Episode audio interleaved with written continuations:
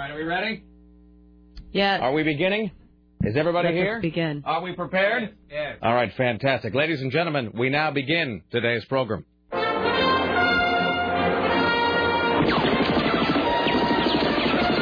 The world has known all kinds of heroes.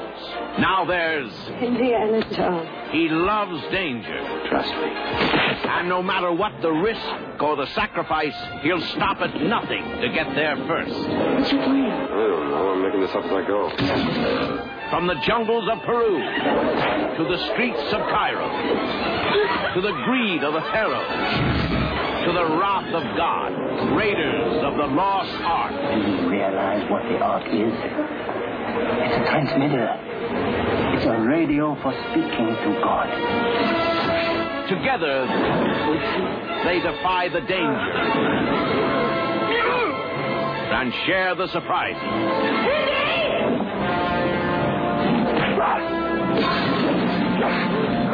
Let her go.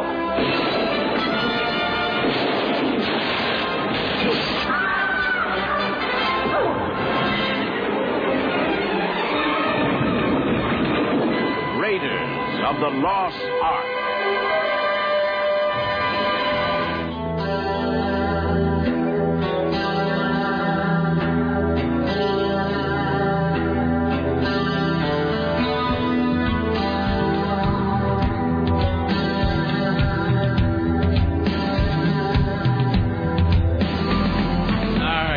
Fantastic.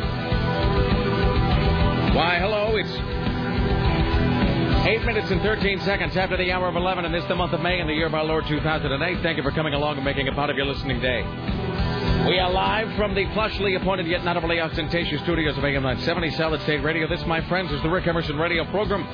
Thank you for coming along and making it part of your listening day. It's 503 733 2970. 503 733 2970. 503 733 2970. For your comments, questions, clarifications, kvetches, two cents, ruminations on the origins of the crystal skull, what have you. It's 503 733 2970. Richie Bristol is standing by, ready, willing, and able to pass along your observations about the interesting, the groundbreaking, the tedious, the mundane, the continued exploitation of a franchise. Uh, whatever it is that uh, is plaguing your brain today. It is Thursday, and welcome to day 12. Hi, howdy, hello. Uh, you can email if you like. It's rick at rickemerson.com. Rick at rickemerson.com. Sarah at 970.am. Tim at 970.am. Or Richie with a T at 970.am. Thank you so much for joining us today. All right, we are here in beautiful downtown Portland, Oregon. Uh, coming up later on today, we'll talk to CNN radio correspondent James Roop, who is back from his sojourn to Death Valley. Uh, I don't know, I guess some sort of Manson update, blah, blah, blah, blah, blah. Uh, I really just want to talk to him about how he was incarcerated in a place where it was 117 degrees and there was no water and no cell service. Because that's exactly where you want your cell phone to stop working, is at a place called Death Valley. Uh, we will talk to, I don't even know who Michelle Wright is. Michelle Wright is apparently a new CNN radio correspondent working in Los Angeles alongside Jim Roop. So, eh, I eh, let me just say this. First of all, I don't really care about American Idol. The, here's the only two reasons I really care about American Idol today. A, there's a, and I think she might actually pop in to tell the story here in a few moments. There was sort of a uh, sort of a hilarious disaster that happened to Susan Reynolds last night involving American Idol. B, my wife was all distraught because apparently David Archuleta, who was the guy who I think lost, right? He was the guy that lost. He's the guy that lost. Yes. F him. He lost. So he's from Salt Lake City, where apparently it was David Archuleta month, all month long. Uh, so as they do, uh, you know, a Utah got really, really close to winning something and then choked at the final moment. So David Archuleta is the Utah Jazz uh, of the singing world. So we'll talk. Uh, and plus, I just want to know who Michelle Wright is. Because I don't think I've ever, I don't think I've ever heard of her. So she's new on the CNN docket today. So we will have uh, speaks with CNN radio correspondent Michelle Wright. We'll talk to Bob Noodles Costantini uh, later on this hour and berate him endlessly for nearly giving away, or in fact giving away, depending on whether you were listening to the terrestrial signal or to the stream, giving away the Lisa Desjardins surprise last week. And I will hold it over him Catholic guilt style for the remainder of his years on planet Earth. All right. Uh, we got that coming up. Dorothy Carcasseri for the National Enquirer uh, will join us later on today. Uh, we'll do the top five. Today we have the top five rock songs written about other rock musicians. Uh, that's coming up later on today. Top five rock songs written about other rock musicians. Uh, what else? It is uh, High Concept Thursday, following on the heels of High Concept Wednesday, and inevitably leading into High Concept Friday. That's coming up today. Um, your phone calls and your things and your whatnots and uh, your so forth. It's 503 733 2970. 503 733 2970. You want, you should join us. Tim Riley working on the following stories for your edification on this Thursday. Oregon's ethanol requirement actually lowers your gas mileage. An Oregon amusement park goes out of business. A replica of the Nina, one of Christopher Columbus's ships, arrives on the east USAT Esplanade tomorrow. Even more tall ships are coming to the Couve. Yes, David Cook wins American Idol by 12 million votes. I mean, 12 million. uh, Richard Dreyfuss will play Dick Cheney in Oliver Stone's W movie. A jailed Mexican donkey is released. Texas has no right to take away those polygamy kids. And we'll talk about the Indiana Jones movie, which we saw at midnight. Which we did. So uh, we'll. Uh, so I, I don't even. I don't even know how to start. And by the way, we should say that I won't spoil anything about the Indiana Jones film today. I already had several people. They saw me coming down the hallway today, and they sort of ran screaming like children in the other direction, afraid that I was going to sort of reveal all. Um, I mean, I don't think there's anything I could. I, I, I don't really. How do I put this? I don't think there are any spoilers that I could even like. What could I possibly spoil about Indiana Jones? Well, there's like that the one big thing that Yeah, but that's not speculating. true. But that's but that's not true. That's uh, I uh, we found out uh, there was an article actually that came out. I was really finding that far fetched. I'm like, really? Well, I might as well. I mean, I might as well just say it because Lucas himself talked about it in an article in in an interview I think in the L.A. Times uh, last week, because there had been. I mean, the, the, the only reason I'll say this is because it was in the newspaper. This was Lucas himself kind of running his mouth about it, because somebody had speculated that they were going to kill off Indiana Jones at the end. That was the, that was sort of the alleged spoiler. Somebody said, you know, I think Harrison Ford's character dies at the end, and then uh, what's his name, Shia LaBeouf has to has to pick up his hat and carry on in his footsteps. And Lucas himself, as he always does, was right there to give us a kick in the figurative and nostalgic junk uh, last week when he was interviewed. And first of all, I mean, he flat out said that Indiana Jones doesn't die, so I knew that kind of going in. He said that in the paper last week. So, I mean, that was the only thing that even it could have been a spoiler because it was sort of ruminated up, upon. So Lucas comes out and he says, "Well, you know, Indiana Jones isn't going to die." Here's a little test for you, Sarah Dillon. Coming as it, coming at it as you do from sort of a third pe- uh, third person perspective, George Lucas observational vantage point. George Lucas was interviewed last week, pimping Indy 4 Mm-hmm. He starts talking about how Indiana Jones doesn't die. What does he inevitably say at some point during this interview for Indiana Jones 4? Oh God, I don't even I don't even know what direction you're going So with what? this. So what? What is it? Uh, let's see. Uh, how do I put this? What? What does George Lucas indicate that he's already working on? Let's just put it that way. On Indiana Jones five. There you go. Indiana Jones five and six. Oh, oh boy. I'll take beating it to death and into the next life. well, you for better a crank those thousand. out soon. Harrison Ford's like getting up there, Well, isn't he? and that's the other thing is that that's the, that and that's how he got to the business of revealing that Indiana Jones doesn't die. Why? Because he wants to have Harrison Ford in them again. And Harrison Ford, I'd certainly be up for it. I mean, I know that it sounds like I'm being cruel to the movie right off the bat, but let it go, friends. But what's Harrison Ford been doing every day for the last 26 years? I don't know, Tim. What has he been doing every day for That's the last? That's my question. Well, I mean, he was, I guess, just waiting for that regarding Henry sequel. I don't know. I, I mean, I. So we should say here, first and foremost, that we're joined today, as always, by the lovely and talented Sarah Dillon, who did not go to see Raiders of the Lost Ark last night. Alas, Um, I did not. I did go and see a show last night though. what did you go to see? I went and saw this band, uh, the Wigs. They were playing at uh, Lola's room. See, I. I saw that on the reader board at the Crystal, but uh, for some reason I assumed it was like the Afghan wigs, no, it and they just the Afghan shortened Wigs. it. That's so funny because that's exactly what I thought too. Yeah, and I saw that, and I'm It like, that's good. one the Afghan kinda- wigs are coming. I tried to like them. They were pretty bland.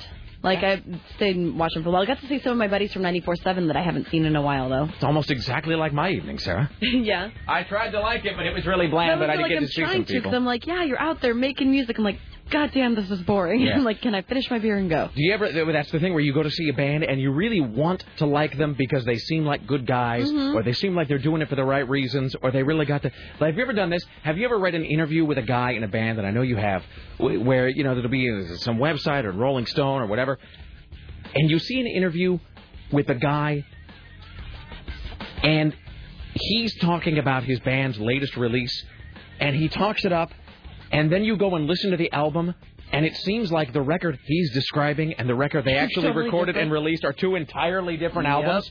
And you kind of go back to the article and you go, no, no, no, this is what it's called. Okay, there was this band called um, called Mara or Mara, Mara, something like M A R A H, and they put out this album called Twenty Thousand Streets. Uh, I think that was the name of her, 20,000 Streets Under the Sun. But it was supposed to be some sort of latter day Springsteen examination of what it was like in the city and the heartland and growing up against all odds and with the girl by your side and striking out and kicking the heels of this town, you know, kicking the dust of this town off your heels and moving, whatever. And it was some great coming of age Jim Steinman epic whatever. And then I went and I picked it up and I listened to it and it was just crap. It was just such unrelenting crap. And it was so. Have you ever actually taken the CD out of your CD player? I guess you don't do that anymore. I guess it's a thing that- that's that's from a bygone era where you actually take it out and you look at it, and then you look at the label, and then you look back at the article or whatever, and you're trying to make sure that you've purchased the right CD. Because the CD that they were touting and the CD that you're listening to have no relation to one another. Anyway. So that Oh, was I feel ya. So that was your band. That was kind was- of your band experience last night. Yes. Well, then yeah, I hung out with Kelsey and some other folk last night. It was it was a fun night. Excellent. Yes, indeed. So how was your, so how was it? You haven't told me. Well, How- here's how the thing. So I will not spoil uh, anything. I will not. I won't give any spoilers away. But as I said moments ago, and I hate to be revisiting this point already, I don't really know. Now that I think about it, what could I possibly be spoiling? Because let me ask you this, Sarah. Hmm. What, based on just the limited amount of press you have heard, what do you know about this Indiana Jones film? For example, I'm assuming that uh, he had that uh, love child with Marion, and that's Shia LaBeouf. There you go. And he's Check. Rough, he's rough and tumble, and uh, is uh, probably has father issues. check, Um, is really unwilling to let uh, in, to let Indiana become a part of his life. check. Uh, some for some like kooky twist of fate brings them together on an adventure that uh, is beyond the realms of your imagination. Check. Uh, We could do an entire opening segment of this. Hey, if you have speculations, here's what I want right now. It's 503-733-2970. Uh, if you have not seen Indiana Jones and the Kingdom of the Crystal Skull, and it just opened last night, I saw it at midnight. And it'd be a jerk if you did see it and be like, oh, did this specific thing happen? Because you know it did. Yeah, if you've seen it, don't don't call up and be an ass and make it like an oddly specific quote guess about it. If you have not seen Indiana Jones and the Kingdom of the Crystal Skull, uh, call up. It's 503-733-2970. Here's what I want. I want guesses about the plot or general twists of tone from people who have not seen the film. Although I think Sarah just hit have- about 80% of them right now. Rick, Rick, Rick, did please to, to be telling me that they did not like make any kooky references to like any things that happened in previous movies. Check. No. Check and check, Sarah No. Dillon. Yes, they did. Do they do a plea? You chose like poorly. They don't do that actually. Okay. Uh, no, I don't think a guy says you chose wisely. I don't think they have that. Do they do the Indiana? That was the dog's name. I did catch at least three really specific, like Easter egg references to the previous Indiana Jones films. I'm sorry, it sounds like I, I'm being a jerk. It sounds like I'm coming out of the gate hating on the Indiana Jones. I'm. I should say no, first and not. I mean, foremost, you know what? It's Indiana Jones. People are going to see it regardless. It's not like It is- 27 dresses or whatever that thing was. It is critic proof, I suppose. I I should say this first and foremost. We do honestly, sincerely want to thank everybody who came out last night. Uh, of, met a bunch of great listeners who were there. Uh, Court and Fatboy came along. Tim was there. Um, is, so there was a you know bunch of really really cool. We we filled more than one theater. We actually filled one theater all the way. And we filled uh, the second theater almost to overflowing, and that was at midnight on a Thursday in, no offense to him, Tanasbourne. So uh, you know, so we do want to thank everybody who came. in. There was, uh, you know, some really, really cool people, and this scorchingly hot listener named Caitlin that I met. So it was, I, it was, it was a good time. It was a fun time. It was a great bonding experience. If only it a good movie. Ah, there I Was it said really long? I just said it. I just didn't. I, I wanted it to be so much better than it was. It, I'll say this: it had its moments. It really did. It had moments that I liked a lot, but boy, goddamn, were they bracketed by moments that I just that I could have smothered in the crib with not even a backward glance of guilt. Jesus. Yeah. All right. Well, I'm glad I didn't drive out to Tanasbourne for that then. 503-733-2970. So we'll take phone calls here in just one second about that. Uh, by the way, Great White will be joining us in the studio later on today. Thank you for taking care of that, Richie. Around 1 p.m., uh, the folks from Great White will be rolling on in. I think they are at the Roseland tonight, I do believe. All right. Uh, we are now looking for people who have not seen Indiana Jones and the Kingdom of the Crystal Skull to speculate on what sort of wacky things might have happened in the film. Hi, you're on the Rick Emerson Show. Nate, Why did it have to be snakes? There is a snake reference. Yes, Oh, there is. I'm amazed. There is I a- thought if it wasn't the snakes, it was going to be something along that line. No, no, no. There is, and I will actually say there is a pretty, and I won't spoil anything, but there pretty, there is a pretty legitimately funny moment involving Indiana Jones and his fear of snakes. There oh, is. Yeah, I, I firmly believe it'll be good. Yeah, well- but I, I, I'd have been shocked if they'd left that out. No, no, no. They they did have that, and as Sarah already pointed out, there was. I mean, early on in the film, it, let me just say this about about Indiana Jones and the Kingdom of the Crystal Skull. Not a terrible film. Uh, it was amusing but unnecessary. I think that's how I would describe it. Amusing but ultimately pointless. Like there was just no need for it to exist. Um, the the entire first 15 minutes of Indiana Jones and the Kingdom of the Crystal Skull are one big sort of pandering nostalgia trip, which I guess is okay if it had been done well.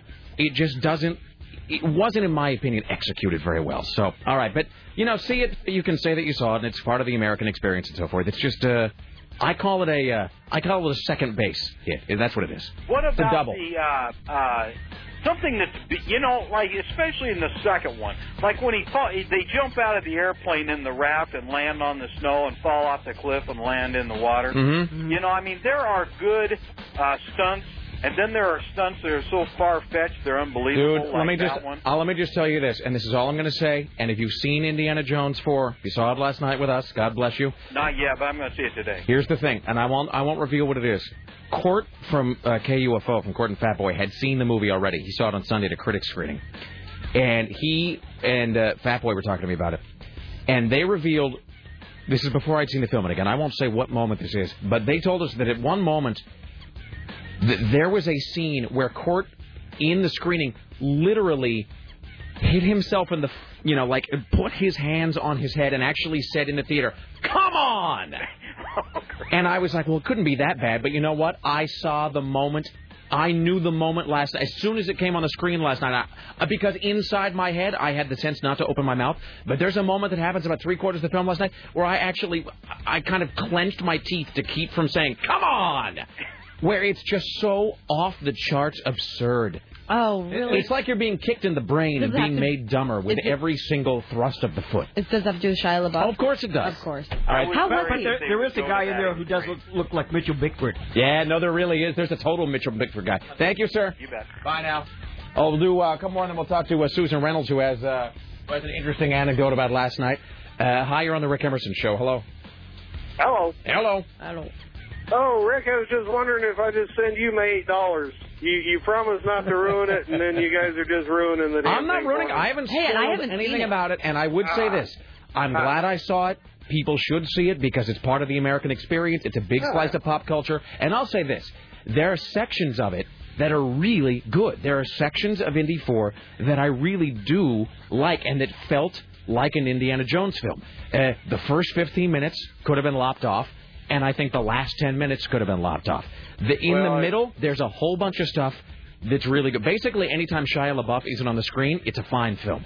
Oh. He comes on the screen. Oh, and let me just say this, and I do mean this honestly. But what's that? The 50s thing The good. 50s thing was good, and I'm being too hard on Shia LaBeouf, but, there- but it's not him. It's that Spielberg uses him as a vehicle to do some really terrible special effects scenes. Cate Blanchett, though, is the hottest thing on two feet. No lie, she is so unbelievably scorchingly white hot in this movie. eh, It's worth the price of admission just for her. Well, that'll work then. All right, but definitely see it. I mean, I don't mean to sound like you shouldn't see it. You should because it's an Indiana Jones film. But well, I, I, I manage really your wanna see it. expectations, sir. Under Well, promise, over deliver. All right. Well, best show ever. Thank you. All right. Hello, Susan Reynolds, CBS Radio Portland marketing guru. Hi. How are you? Fine, thanks. All right. So, would you like to share with us? See, I was I was kind of getting kicked in the head one way last night. Yeah. You- And I in another. I don't really uh, watch American Idol, although we'll be talking to somebody from CNN about it uh, here in a few minutes, just so I can lord over my wife the fact that somebody else from Utah lost at something. But this, everybody who has a TiVo, a DVR, or whatever, can relate to the story. I heard you telling the story this morning down the hall, and I was like, you have to come out and tell this story to everybody. So you are a big American Idol fan. Yeah, and you know what? I didn't even realize it because Jimmy Kimmel was on American Idol last night at, at, in the two-hour finale Mm-hmm. that could have really been over with in about you know a, a minute and a half. And he was talking about how it's been 19 weeks, and I sat up and I went, I have spent 19 weeks watching your life. this show. Wow. I will never get those weeks No, back. no, no, no. But knowing that it was the finale, I thought, okay, planting my butt down on the couch, watching this show. I've gone this far, I'm going all the way. But I also knew that I had to run over to the Evergreen Theater and make sure everything was set up right for the um, uh, midnight showing. Absolutely. And that was happening right at the same time. So, set the TiVo, left the house. Now, I watched most of it. I watched probably an hour and a half of this thing. How long was it? Two hours. Oh, good lord. okay. It's really what DVRs are made for, though. Yeah, because you could speed Yeah. through, and I didn't. I watched, and then I got up off the couch, got in my car, drove to the Evergreen Theater, checked things out. Everything's cool. Going back home, I told my kids, "You're gonna watch it, and you're and you're gonna be excited when I get home. Don't say anything. I want to watch that last, you know, 20 Don't minutes. or spoil whatever." it for mommy. Exactly. So the kids, they they they looked filled with anticipation because we had our favorite, two Davids, right, up for the final. Sure. Um, I and they go off to bed. I sit down with my remote, plug in, turn on, and we get all the way to the end, and Ryan's going, and the winner of American Idol 2008 is David. And he opens his mouth to say the last name, and my TiVo says, "Would you like to delete?" I, I, I, are you kidding me? Now, this, I, w- I went in my bedroom. I had it taped out in there, so I went out to the living room. I thought, well, I taped it out there too, so I'm going to run out there. Same thing. I was out of my mind because, of course, they were both named David. Of course. And and I, I was trying to look from the shape of Ryan's mouth as he was about to say the last name. It looked like he was going to say Archuleta, so I thought, oh, but I didn't. Know. But there was no way to tell. No, so I ran upstairs and woke my daughter up. Tell Go me. on. And she was like, well, you said not to say. I Tell me now.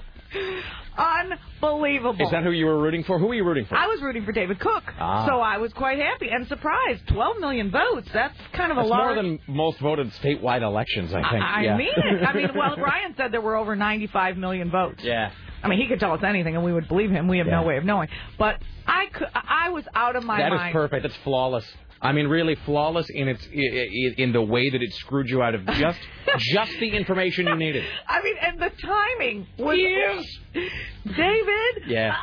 would you like to delete? And then I know No! exactly that window that's, that you're talking about, the TiVo window that comes up. That you are done viewing this program. Yeah. Would you like to save it for further viewing or delete now? And you're kind of going, what? But I. Whether you on! like it or not, you're Yeah. done. And and I would think with electronics the way they are now, if a show's going to run long, even by a minute, you shouldn't have to reset your whole thing. It should just know Well, you know they do that to screw you, though. I mean, the networks do that intentionally. to make you watch the next yeah, show. to make you watch the next thing. Now, you know, do you have a TiVo or a DVR? Ah, well, I've gone round and round. I've had both. But what, Uh, because right if you have an actual TiVo, you can set it Oh, to yeah. buffer to Yeah. do five minutes early, I five minutes know you late. do. Go with can. a Comcast DVR also. Yeah. Yeah, So it's yeah, you can do that, and I, I didn't because I figured, well, you know, Whenever there is a truly live program I'm watching, Oscars, Super Bowl, you Yeah. know, a call-in, you know, a vote show or Yeah. whatever. Like my wife will watch some, you know, like Survivor, where they do the Yeah. finale live or whatever. You- I always set it to go like 15 minutes late. Yeah. Always, always, always. oh, I got burned big time. Yes. Well, Well, like it was a great night all the way around. So I, I really should say actually it was we did have a for for a movie that had its moments and that had its moments of misses too. Uh, I mean, I still got to give it a thumbs up because it's Indiana Jones. Everybody really ought to see it. Everybody will see it, and we did have a great time. Uh, the listeners were great. We Yeah. filled almost two complete theaters.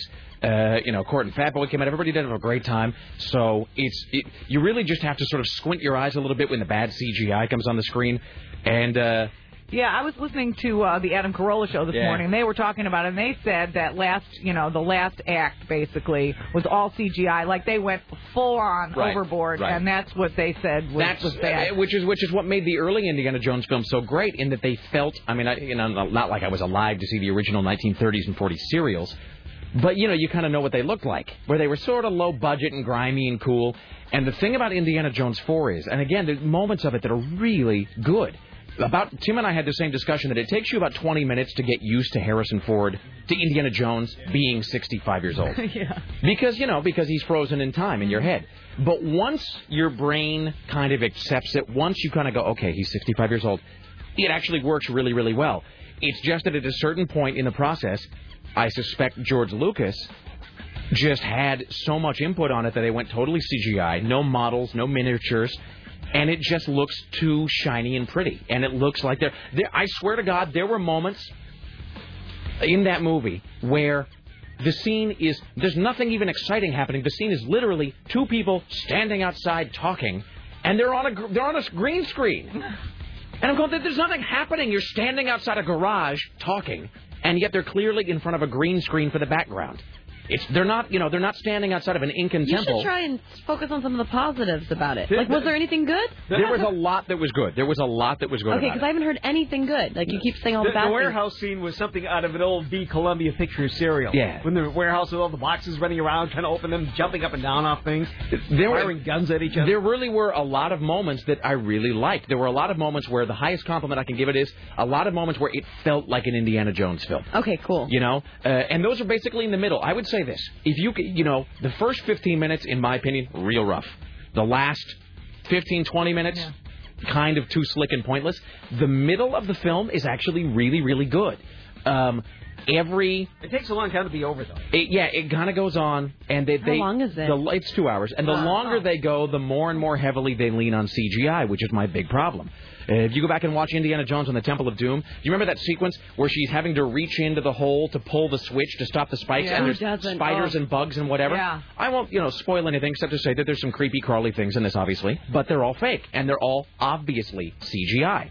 Because you got the sense that there were real snakes. Those you when You you, know, Yeah, because those are real bugs Yeah. like Yeah. crawling up Yeah, her sleeve. those are That's those are those are real creations crawling all over her hand. When you watch this, you kind of go, "Hey, there's some computer generated creatures," Yeah. and it's just not as scary. That being said, Cate Blanchett is great. Harrison Ford is great. Karen Allen looks amazing after 27 years gone. Is Harrison Ford wearing the earring? No, what? No. Oh, he does know, have he his midlife have an crisis earring, earring. really? He has yeah. a pierced Oh, that's yeah. unfortunate. So, anyway, on the whole, I give it a thumbs up. Uh, I do put it probably fourth in the series behind Raiders. It, I mean, the, the quality is the order of release. I mean, Raiders is the best, followed by Temple of Doom, followed by Crusade, followed by this. I give it a thumbs up. You really ought to watch it. It's part of being a good American. Uh, that being said, uh, I believe it is time for Dr. Jones to go to bed. That's uh, that would be my take on the situation. Okay. And that's the way it is. Susan Reynolds, Yes, glad your uh, glad your guy won last night. I recovered. All right. Should we take a break here? Yeah. All right. We come back. Michelle Williams, or I'm sorry, Michelle Williams, Michelle Wright uh, will talk to us a bit about who's Michelle Williams. She was the actress that was with Heath Ledger. Oh, And she's her. also in. uh She was in Destiny's Child. She won't be here for anything.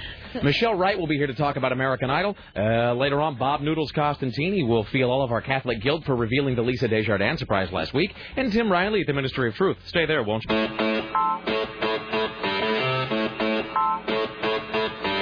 Is that a thing we can talk about on the air? Oh, sure. Excellent. I'm an idiot. This is Sarah. She's an idiot. Why, hello, it's the Rick Emerson radio program. It's 503 733 2970. All right. In just a moment, we'll talk to Michelle Wright from CNN Los Angeles. Uh, later on, we'll do the top five. Top five rock songs written about other rock musicians. Let's see. The hell else are we doing today? Uh, we will talk to Bob Costantini later on. James Roop will join us. Dorothy Carcassari from the National Enquirer. My, my, my, was what a busy day it is. Uh, we'll have uh, Great White in the studio later on. I think they're going to be at the Roseland tonight. I got to get Matt to come look at my microphone, Mike. Yeah, what's going on over there? Well, the there? shock harness or whatever this thing is called. The the webbing that holds my microphone is broken. All right. It's 503 733 2970. Uh, we'll talk more about this later. Uh, for those who are curious about such things, Sarah's back hurts because, for no readily apparent reason, last night she was jumping up and down in a bunch of shrubs. Let's it was a really bouncy bush. that sounds wrong. Never mind. It was a big flat piece. Like, I'm turning off my microphone. Best thing the other day was when uh, you were talking at the party about having a mouthful of cocktail. Hi, you're on the uh, Rick Emerson Show. Michelle Wright from Los Angeles, CNN radio correspondent extraordinaire, to whom I've never spoken, but whom I'm fantastically sure is wonderful. Hello. Hello, Rick. I, I try to live up to my reputation. Hi, how I'm, and I apologize. There was a little uh, bit of a technical snafu with our telephones earlier. I do believe there is a gremlin on the wing of the studio, but we're trying to have it excised. How are you All today? right, as long as you don't pour water on it, I think we're good. Hey, look at you off off right out of the gate with the pop culture reference. Excellent. um, how's uh, how's life? How are things? You know what? Things are good. I, I've gotten a nap. It's about 11 o'clock here, so it's all good. If you would have talked to me about four hours ago, things not so good. I was living on like caffeine and adrenaline. You know, sleep is for lightweights, Michelle. That's uh, that's really a thing that we all know to be true. So You are you are correct, and I am a lightweight. I I hate to admit it, but I'm I'm as light as they come. that's okay. You know what? That'll that'll remain a secret between you and I. I won't tell anybody else about it. Admittance is the first step. So were you? So now, did you go to the to the American Idol to the to the to the, the final uh, performance? Were you there? Uh, did you get to see the soul crushing defeat on the face of David Archuleta? I did, I was there. I was at the Nokia Theater, and, and I think what was more soul crushing was not David Archuleta's face, but Jeff Archuleta's face, knowing that okay, as after I take my son's you know SUV that he's just won, now you know now I'll actually have to deal with people who know how difficult a stage dad I am, Right. and, and they can pick and choose. Whereas if he had won American Idol, they would have had to deal with him outright. Do you suppose that the, the the whole thing about him being such a nightmare of a stage dad is that was that his attempt to sort of um, find their gimmick or their niche? In other words, the whole no, you know, any publicity is good publicity, and even if that, in other words, at this point in American Idol, everybody is so sort of interchangeable, and we've had so many winners and so many runners up and so many contestants that that was going to be the thing that set them apart. Oh yeah, he's the guy with the nutty father. As just, you know what? I, I think Jeff Archuleta is living his dream of becoming famous through his son. Because uh, mom is a singer and dad is a jazz trumpet player. You know, they're not really raking in the dough in Murray, Utah. So this is their chance to get into Hollywood and, and that's what I think it is more so of, come on kid, you gotta feed this family because you've gotta make it. Because you could see that on David Archuleta's face every time he was listening to the judge. Like he is so at home on the stage, but then once he stops singing, it is like this frightened little kid of, oh my gosh, is my dad going to beat me if they said I did bad? That's the best thing a CNN radio correspondent has ever said. Um, and not that I am claiming that Jeff Archuleta beats his child. I am not saying that at all, just as a disclaimer before I lose my job. Michelle Wright, where have you been all my life? And let me just say this, by the way, as a person who lived for a little while in Murray, Utah, I don't really know that anybody, I don't even know that you need to rake in cash in Murray because I'm pretty sure you're still trading herds of oxen for a wife in that town. yeah, I was in Utah for a little bit as well, in the middle of nowhere, and yeah, it's not exactly the happening place you would hope it would be. Uh, my my wife grew up in Provo, and she her parents still live there, my in-laws, and she told me that it actually is or has or what maybe they've canceled it now that it was David Archuleta month uh, in the great state of Utah. So Oh yeah, I know they proclaimed the day at least uh, when he went home for his the hometown welcome, and I mean really, since the Osmonds, David Archuleta is the biggest thing to hit. Uh, um, well, it's Utah does. They are the sort of almost capital of the world. Uh, you know what I mean? You know, I mean, I lived there for a while, and the Jazz were constantly coming within, you know, just within sight of the NBA championship, only to see it sort of fritter away into the ether. So, it. Let me ask you this. Uh, Having been there and having sort of uh, been within, you know, however, however close away, does does Paula Abdul look? I mean, does she look demonstrably drunk slash high slash crazy slash not from this world, or is that a trick of the television? I think it's a, like, is she one of the aliens from Men in Black? Is that what you're wondering? Basically, I'm wondering if she unzips at night and some sort of a like a succubus comes out. You know what? She looked actually perfectly normal up close and personal, believe it or not. And I know that's shocking. She came backstage and came back where, you know, they were corralling the press because we can't all be able to interact with people because they're afraid of us. But she seemed to, to be normal, as shocking as that is. Now, I don't know if, you know, they had switched the flip, you know, flipped the switch in the back of her neck so she was on good mode.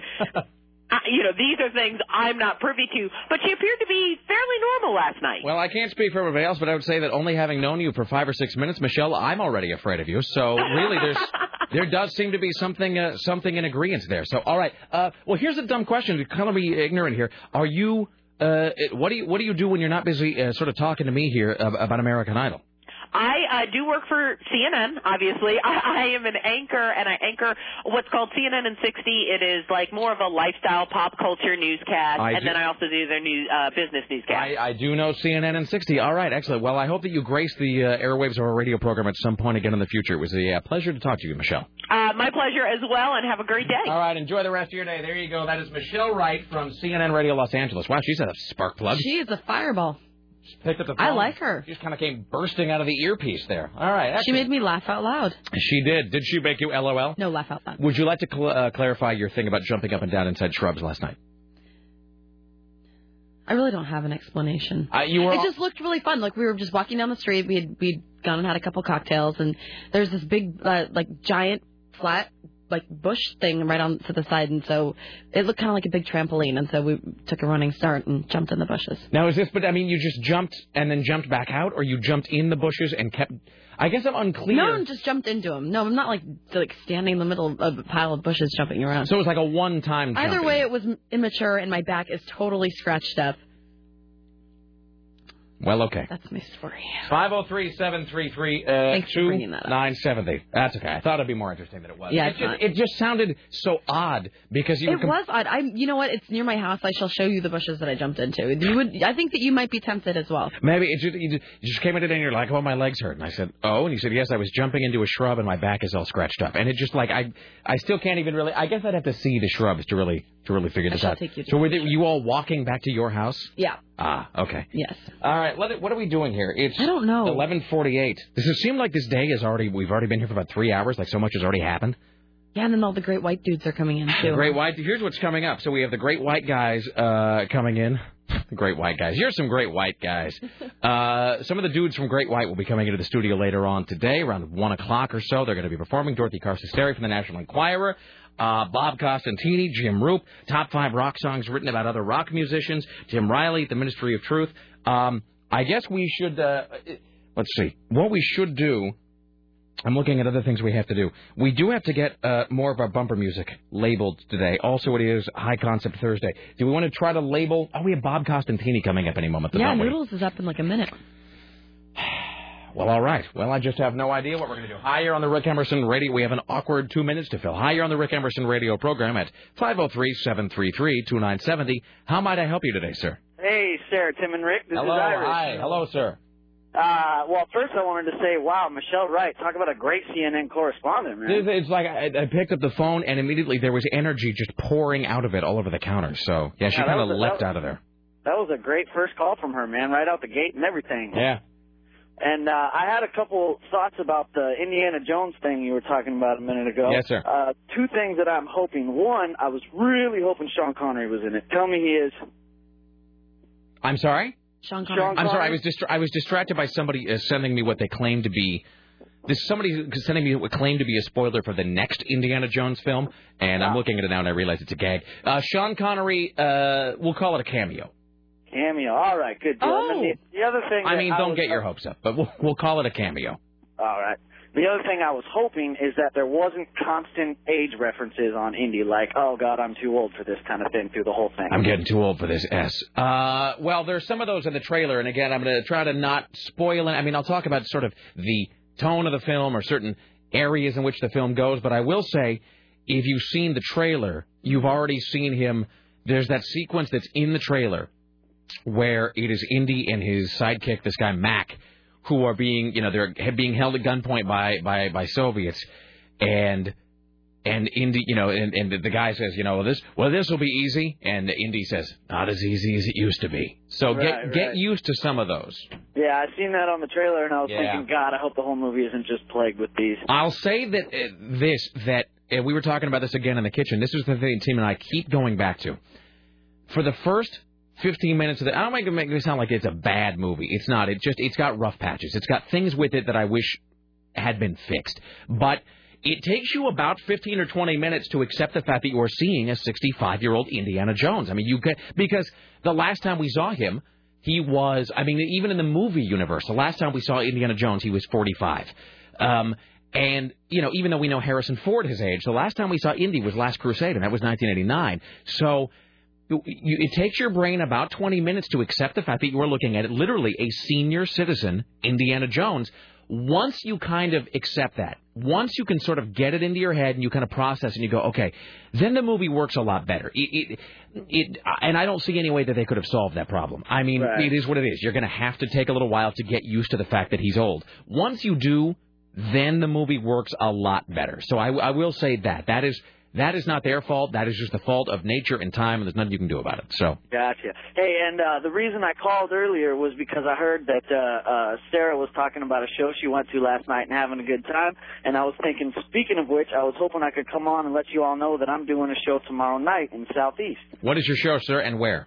The show is at Rock and Roll Pizza. I'm going to be on stage around 7 o'clock, and it's the Insane May Show. Insane May, 7 o'clock, Rock and Roll Pizza, which is a Yeah. fine venue. I've seen many shows there. Uh, that is tomorrow night, 7 o'clock. Uh, do you have a website, MySpace, what have you? We do. Uh, the MySpace is forward slash the Scottish Mick, and uh, the website itself is crimelabstudio.com. All right. Thank you, my friend. Thank you. Thank you, sir. All right, there you go. Uh, ladies and gentlemen, let's now welcome CNN radio correspondent.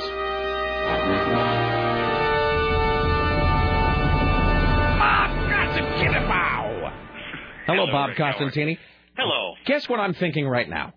Um, uh, you're. You wish you had a soda. I don't know. okay, that was so non sequitur uh, that it's pure gold. yes, I don't. Whatever it uh, was, I, I maybe maybe I want to know. I don't know. Let's go back to, I don't know, was it Wednesday or Thursday, Sarah? Yes. What are you talking? What was Bob Costantini. Was it last Wednesday or last Thursday? oh, yeah, it was the it was the day of. So, well, what do you remember about last Thursday's call, Bob? Last Thursday. Do you remember talking to us last Thursday? Uh, I imagine. So, I, I don't remember exactly what we discussed. No. Mm. Um, do you remember at some point, and maybe you don't because maybe it didn't happen. Do you remember at some point CNN, uh, maybe somebody there telling you that Lisa Desjardins' appearance at our listener party was a- Oh, yes. a, a complete surprise? and it was, a, a secret. and what had been a carefully held secret for about three months, and that no one was to know about it before beforehand. No one told me that beforehand. Are you kidding me? Nobody told you? no, and I, I, I, I'm glad it lent an air of mystery to Lisa's uh, appearance there. But um, no, I'm sorry. I, uh, I spilled the beans without being told. Actually. All right. So did somebody tell? I mean, that matters at this point. Did somebody tell you about it afterward? Like, did they say, "Hey, don't Yeah. do that"?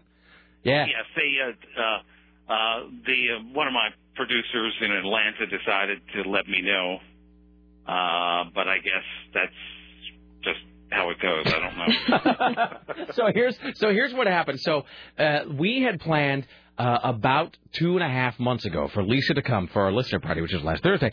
Um, And by the way, just so you don't feel too bad about it, so you're actually the second person to do it because Roop nearly spilled the beans uh, about a month and a half ago. We had Roop on the phone, and I think he'd been up for about 40 hours. And he just said halfway through the call, "So Lisa's going to have a great time at your party, isn't she?" And I sort of bleeped it, and he sent me an email later. He's like, oh, "I'm sorry, I feel like a jerk. I don't know what I was doing. I, I'm sorry." Um, so here we are talking to you last Thursday. We've gone almost three months. No one has found out about it. Word, we filmed a whole introduction to her. She's actually been flown into town. Uh, you know, we're, we're, we have plans to take her in the back way uh, at the venue so that nobody sees her. I mean, we've kept it absolutely under the cloak of secrecy and darkness. You come on last Thursday at around noon, and I do believe that the first thing out of your mouth after hello was, "Hey, so is Lisa looking forward to being at your listening party I, tonight?" was, I told you to uh, behave with her. Yes, to be nice to her. And so Sarah and I immediately looked at each other, and I kind of went, "Well, crap!" And I hit the I hit the delay button, I hit the dump button, which I thought sort of which I thought took care of it. What I did not know, but what I later uh, discovered, is that while the dump button works here on the air, our internet stream is in fact a pre-delay feed.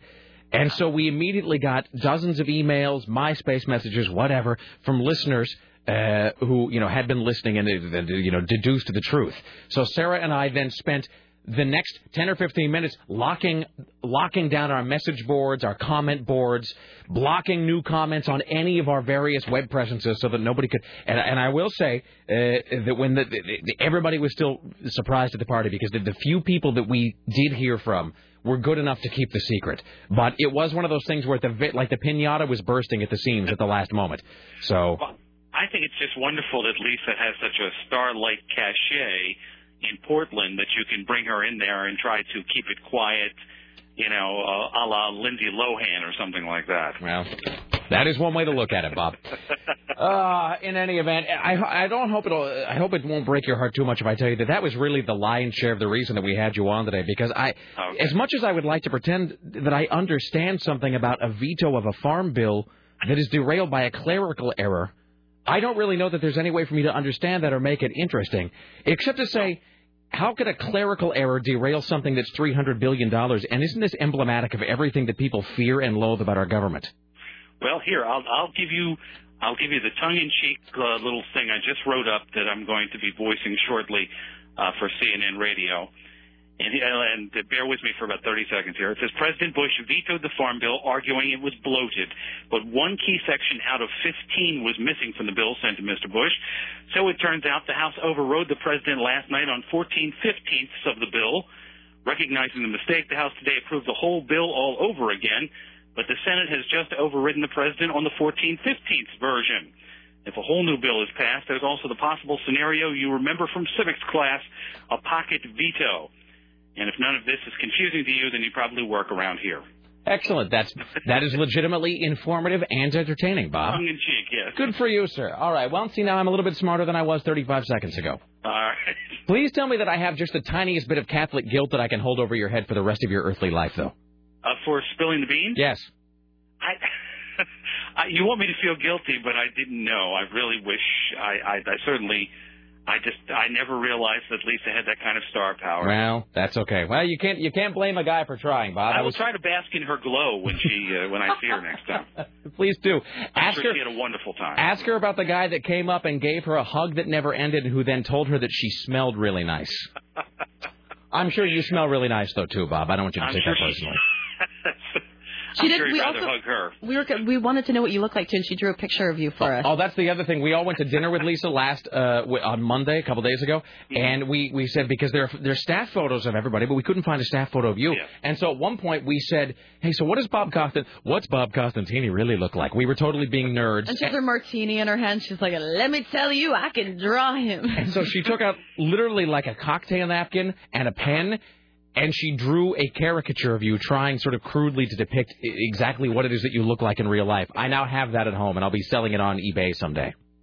Well, there there is a um, there's a photo of the three of us out of Washington that's on the CNN radio website. Is that true? Uh, for people who can log on there, yes. But uh, they have not put a photo of me in the um, uh, in the, the the CNN overall CNN site. Well, if they need, the if, other reporters. if they do need something from from Lisa, I have. You know, it looks like one of those. I found you, Bob. You're a good-looking guy. There he is. Hey, and you know her drawing was fairly accurate. Although I will say that the drawing she made of you, Bob, which I now am obligated to scan and put on the website, Yeah, I can't believe you haven't yet. it does look sort of like a state fair caricature where you got like a big head and a little tiny body, like and I expect you to be riding a pony or something. So, all right. Um, is there? Uh, by the way, as we as we uh, get ready to uh, as we get ready to sort of wrap this up, have you ever been told that you look like Ari Fleischer?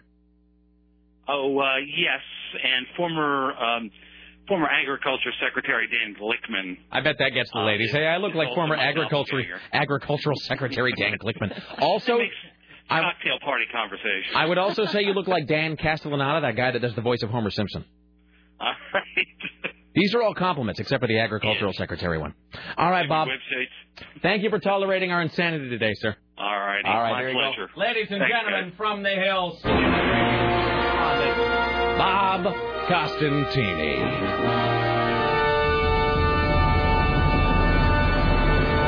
Do you sometimes feel like Bob is one big cat toy and we're just kicking him around the room? No, I feel like Bob controls the universe. Like you, like you think that Bob you have control. Costantini controls the universe. you think you have control, but really, we're all just in, Oh. in Bob's hand. Jesus. All right. Well, there you go.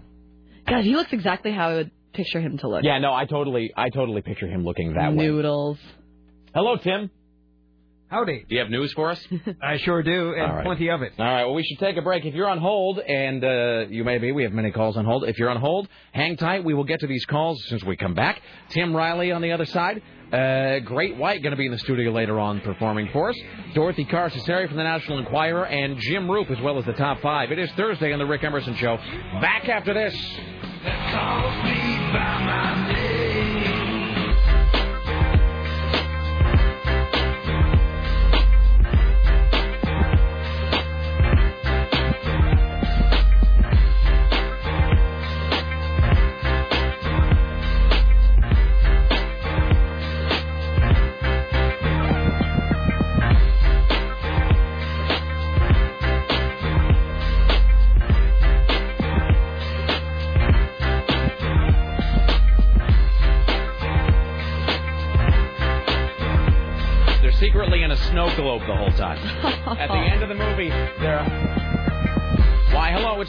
Radio program. No, there's the that the happening, uh, which is the new M Night Shyamalan film. I don't even know when it opens. It's got Mark Wahlberg in it. So there's this thing online. It has not even leaked. It's, there's something on the Yahoo Video or something where um, uh, it was like five minutes of the movie. He did an introduction. He's like, "Hey, this is M Night Shyamalan, and here's five minutes from my upcoming film, The Happening." And then it's like a five-minute clip in the movie, and maybe it's the fault of the script, but it, Mark Wahlberg, it's like the, the worst performance, as I think somebody else said this too. wooden and terrible. It's uh, that Who else is exactly. in it? Who's the main per? It's him and Wooden and terrible, yes. Uh, Zooey Deschanel. Oh, I like her. Yeah, I like her too. I like Mark Wahlberg. I mean, uh, that's the thing. I have no problem with Mark Wahlberg. I like him. I like her. I like me a good scary movie every now and again. I will say that it looks like there's some interesting visual stuff happening in the film. It looks like it has it might have some spooky imagery, Mhm. but the early uh, word on that new M Night Shyamalan film is it's like a disaster. Well, I've been watching the viral marketing, and they're getting um, they're going to different towns and getting big groups of people together to just collapse in public places to make it seem you know like how it is in the movie, Yeah. which is kind of interesting. But then you're kind of watching, it's like this is pretty stupid. Yeah, and unfortunately, I won't spoil it, but unfortunately, I also know the twist of the film. I know the big, I know the big reveal, which is lame. Which the the big reveal is just stupid. It's just ass. And then, in fact, the big reveal is, I think, so bad that they changed the name of the movie because the name of the movie was originally something else, and they changed the name of the movie so as to not even hint at the spoiler because they know the spoiler is retarded. So I can tell you the original name of the movie if you want, which was public knowledge at one point. It was the original name of the film. Do you want to know? Okay, but I, I want to know. But do you want to just tell me off the air? Because I don't want to ruin it for anybody else. Okay. Um. Yeah. So that doesn't really spoil anything for you as such, but once the once the twist of the movie is revealed, you kind of go, "Oh, I get it." So I really root for that guy, M Night Shyamalan. I root for him to make really good movies because I know he's capable of it. Sixth Sense, obviously, but he made Unbreakable, which is an amazing film. Unbreakable is wonderful. Um, and Signs in the Village had their moments less than the sum of their parts. This apparently though is just like a huge load. It's just like a big that I mean I haven't seen it, but the word is that it's just a terrible it's a stinker, Sarah. Ladies and gentlemen, the Ministry of Truth, this is your personal savior. Time for the Rick Emerson Noon News Hour from AM 970 Solid State Radio. And now, from the Ministry of Truth, this is Tim Riley. The tall ships arrive at the Couve today. They're going to be at Vancouver Landing on the Columbia River, just downstream from the Interstate Bridge. A cannon salute will take place at 4 o'clock.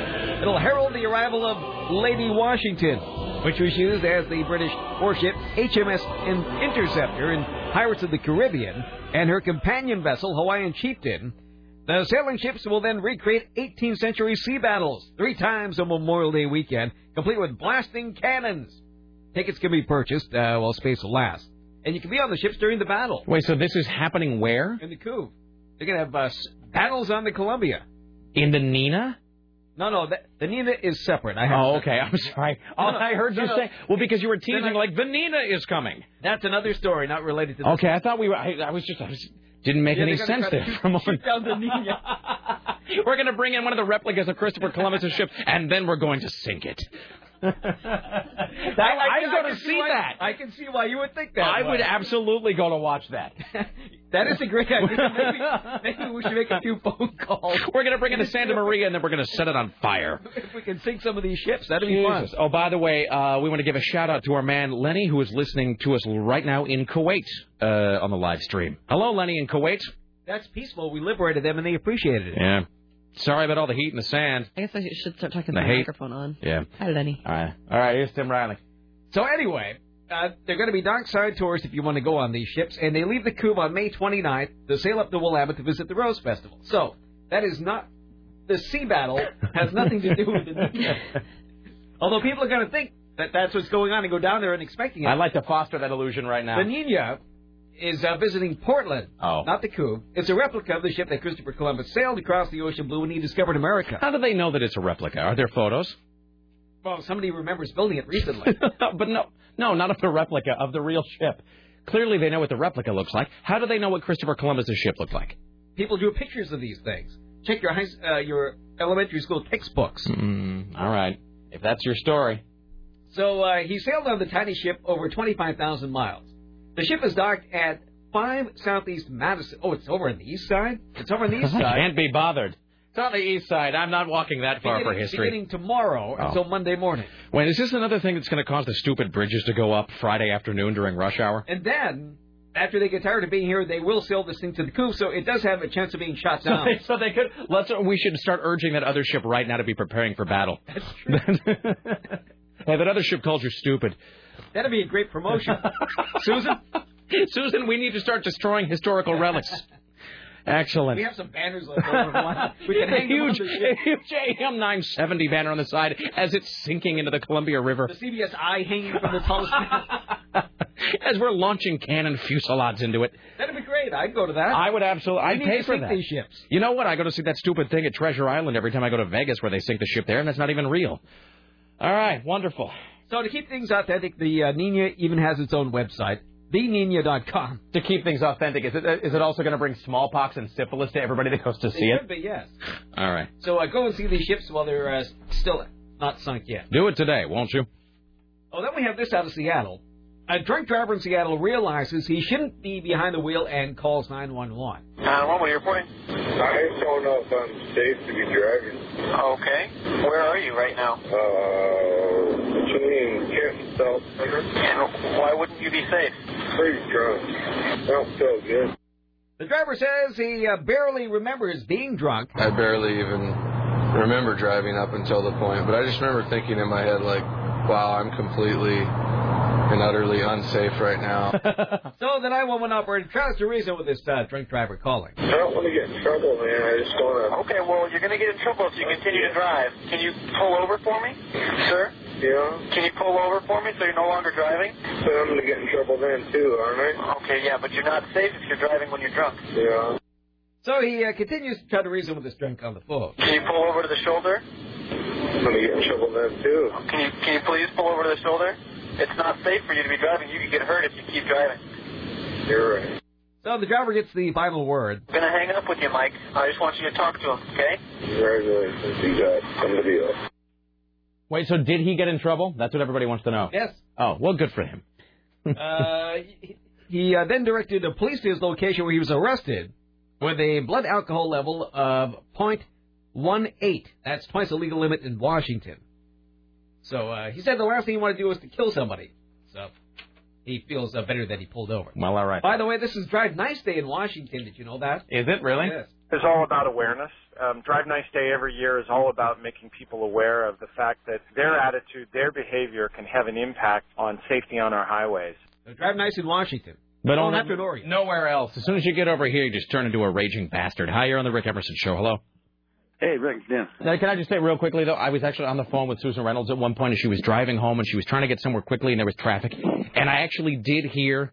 You hear like the Chicago creep in. I actually heard. She's like, "Hold on a second, you bastard, get out of my way!" And she actually like screaming out the window at somebody. It was fantastic. Hello, Dan. How are you, sir? Hey, pretty good, Rick. How you doing? What's up, brother? Uh, funny situation happened today. I'm at work at QFC, and uh, there's a guy I overheard him talking about the Indiana Jones film last night. And uh, funny thing is about the guy, he said he was there at the late showing, midnight or something Mhm. like that. And uh, funny thing is, I noticed he had a really bad case of Tourette syndrome, and so I, I kind of thought, wow, I wonder, I wonder if uh, if anything was bugging you, Rick, while you were watching it. Do we, sir? uh, Do, do you know where he went? Did he go to the one in Tanasbourne? Uh, he said it, he said it was a uh, century century something. Oh, that would not have been us. There were midnight screenings all over. We were at the one at the Regal, uh, the Evergreen in Tanasbourne. I thought it'd be I thought it'd be so funny if if maybe someone was getting you. He never said anything about it, and then he, I, I'd run into him here at QFC. I don't think I've ever really. Has anybody here ever met anybody who really honestly had Tourette's?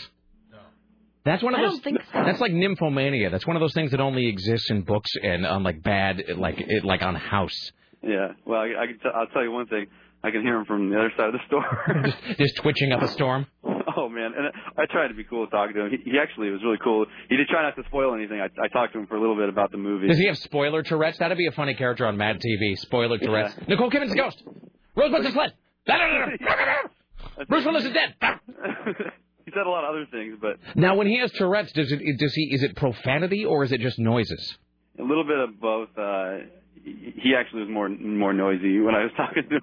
So it's just sort of a. Uh, here's all I know about Tourette's is is what, from what I know. Kathy Bates a long time ago played a Tourette's victim on St. Elsewhere, and her whole thing was that I think she said like racial slurs, and then she also went like, you know, a lot. Just it was like weird like dog noises. So is that kind of his deal? He, yeah, he kind of had a little Ewok thing going on. An Ewok thing. Jump, jump. Uh, he just swe- he just swears in Houdini. All right, all right. Thank you, sir. No problem. Have a Bye good now. Yeah, just nothing but Jawa profanity. Tourette's is um, well, whatever. We know somebody. I won't say who. We know somebody uh, sort of associated with the program, and Storm at one point pulled me aside and I was like, "Does so and so have Tourette's? Because I think he might." Sort of like that moment when Tina Others thought I had autism. So, in any event, Yeah, here's she Tim Riley. thought. Well, since the 1970s, it's been a spot where people go for picnics, outings, and just a day of family fun. But Thrillville uh, was an amusement park with a variety of rides and under other entertainment venues, but no more. Uh, it is shut down. The park manager uh, blames hard economic times. One of the biggest tickets for the park uh, came from companies which booked uh, all their picnics there. But due to high gasoline prices, uh, people aren't going to Thrillville, which apparently is in uh, Marion County. It's uh, right off the I-5 south in Salem. Oh, it's right next to the Enchanted Forest. Have you ever been to either of these? No, but the Enchanted Forest is the thing that we would drive by. My parents would never stop there. Mm-hmm. We would just see it at the window. and Go, but the Enchanted. The one off of I-5? Yeah, and then my yeah, parents. I my, used to go there when I was little. See, and I never got the. I would say, look, there's the Enchanted Forest. My dad go, isn't that something? And then he just keep driving. It was totally creepy. There's like a little gnome village, and there, um, uh, there's like a, a little town that's. It was even falling apart when I was a kid. Uh, I are remember. there real people dressed up as gnomes? Mm, there were people dressed up as gnomes, and there was like a, a, a haunted house as well. It was Is it- really, but- it was a strange. was it one of those places place. that was creepy, not intentionally? Yes, it was. It was totally creepy. Falling apart creepy? Yeah, everything's porcelain, and they're like you know like little like porcelain mushrooms and gnomes and Kind of a something wicked this way comes kind of a Mhm. vibe. All right. Those That's places interesting. never really hold up. It's like uh, on my way when Laura and I went fishing uh, a couple weeks ago. We passed like you know Candy World or whatever, but it's like a bad plywood sign that says Candy World. It's sort of flaking away to nothing. Uh, here's Tim Riley. And another thing, uh, what's next for Steve Novick?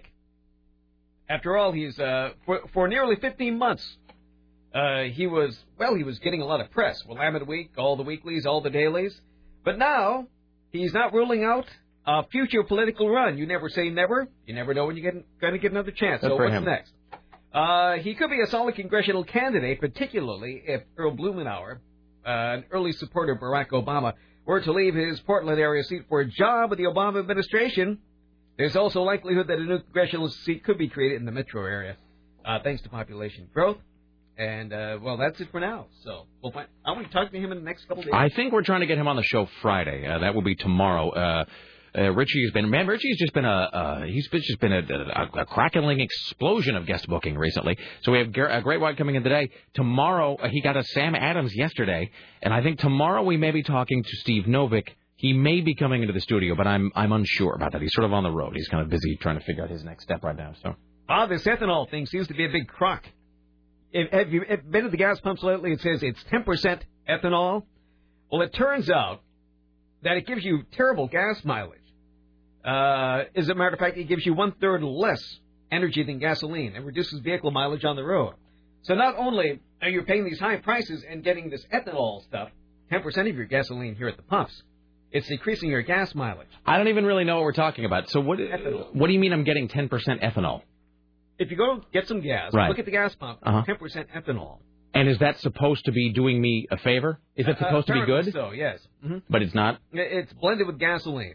It cuts into your gas mileage, according to the official estimates. And uh, Congress is holding hearings into why oil and food prices are skyrocketing, and they say the culprit is ethanol. Uh, Brian Jennings, I wonder if he's the one that Brian with, Jennings. with the American Ethanol Coalition. You need to talk more about ethanol. argues that much of the fuel's bad reputation comes from competing industries. And as we grow, we threaten the market that's not share of oil Brian companies and and other users of corn, and they're going to fight back. So yeah, they make this out of corn. So ethanol, and that's bad A- apparently it is because because it's it's cutting into my gas mileage. And so is this the thing that they're adding, claiming that it's that it's going to increase my gas mileage, but in fact it just costs more and it doesn't really do me well, any good? They're not. They're not saying that it's supposed to increase your gas mileage. I haven't talked about that at all. But they're trying to introduce some alternative fuels. Oh, I see. Regular. And so it's an alternative fuel. that's just not as good. Right. All right. Okay. So uh, let's see here. Uh, the nation's largest ethanol manufacturing firm says an attack on ethanol is an attack on all of agriculture. If this industry falls out of favor, it will affect every ag business in America and, and long term on the planet Earth. So there. So there you go. I think there ought to be something called cornahol. hmm Made from corn, cornahol. Whatever. So apparently, ethanol contains approximately 34% less energy per unit than gasoline. So therefore, it's giving you bad gas mileage. All not right. costing you any less. Uh, well, again, I, my uh, I did realize yesterday kind of how out of touch and old I am because I had taken the car because I knew I was going to have to drive to, to Tanasbourne last night, so I'd taken the car to work as opposed to the truck. Left the truck at home, and you know my wife and I have this constantly on this running battle about one of us always leaving the truck or the car on empty. And I don't want to be that guy, but I realized that I had not put that much gas in the truck, and I realized that there was, you know, it, it was, it only had a few miles left before the little ding, ding, ding thing came on. So I left my. This is how this is how long it's been since I've really stopped to ponder the gas prices that are out there now. I actually left my wife ten dollars. I go, no, no, no, baby, it's all right. I left you ten dollars for gas, and she actually took a photo of the gas pump as she was putting in the ten dollars and sent it to me. She's like, "Hey, big man, here's what ten dollars got me." It's like the needle hadn't even moved. Yeah, it gives you like an eighth of a tank. if that much. I just I felt like I mean I felt so old.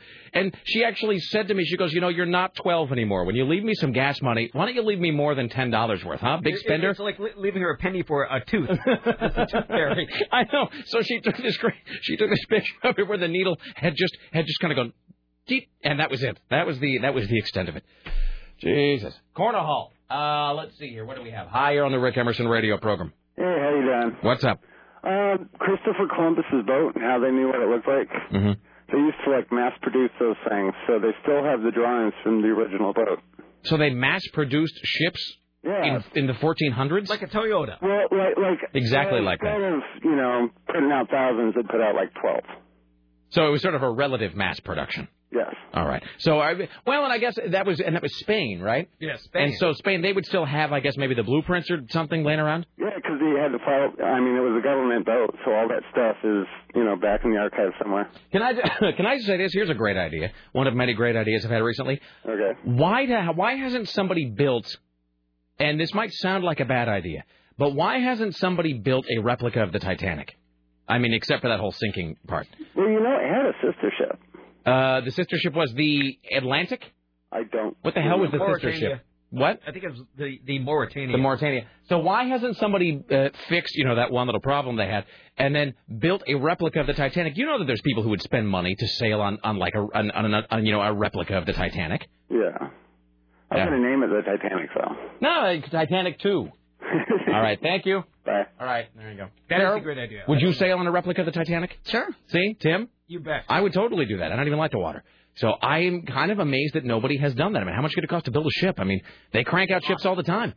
Well, you know, there are like a lot of bad memories associated with that. You know, I suppose, but I mean, it would, but it'd be a piece of history. It is People a would absolutely do it. Yeah, but it is kind of depressing. Uh, I mean, it's depressing, but at the same time, I mean, it, it, it was apparently, you know, the height of luxury and the whatever. And I think there's a lot of people who would pay to say that they had the experience. To say that, because then people can go, I saw what they saw. I lived what they lived. You know, or whatever.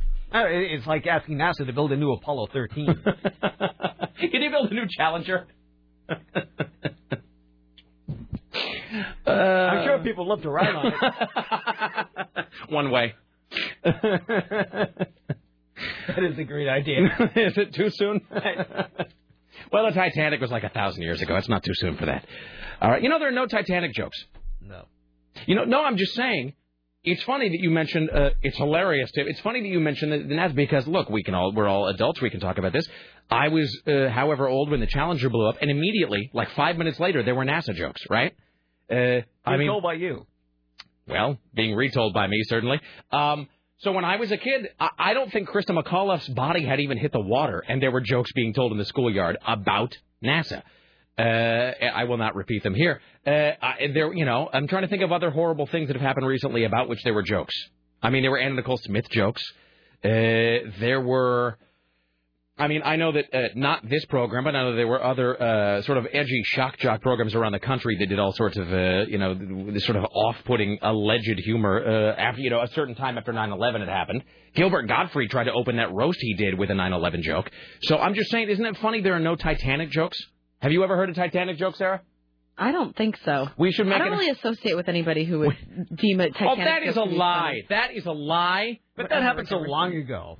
I suppose, but I mean, but maybe it's maybe that's what it'll make I it. mean, even- I mean it, it's like asking for Abraham Lincoln assassination jokes. You are a little dated, Rick.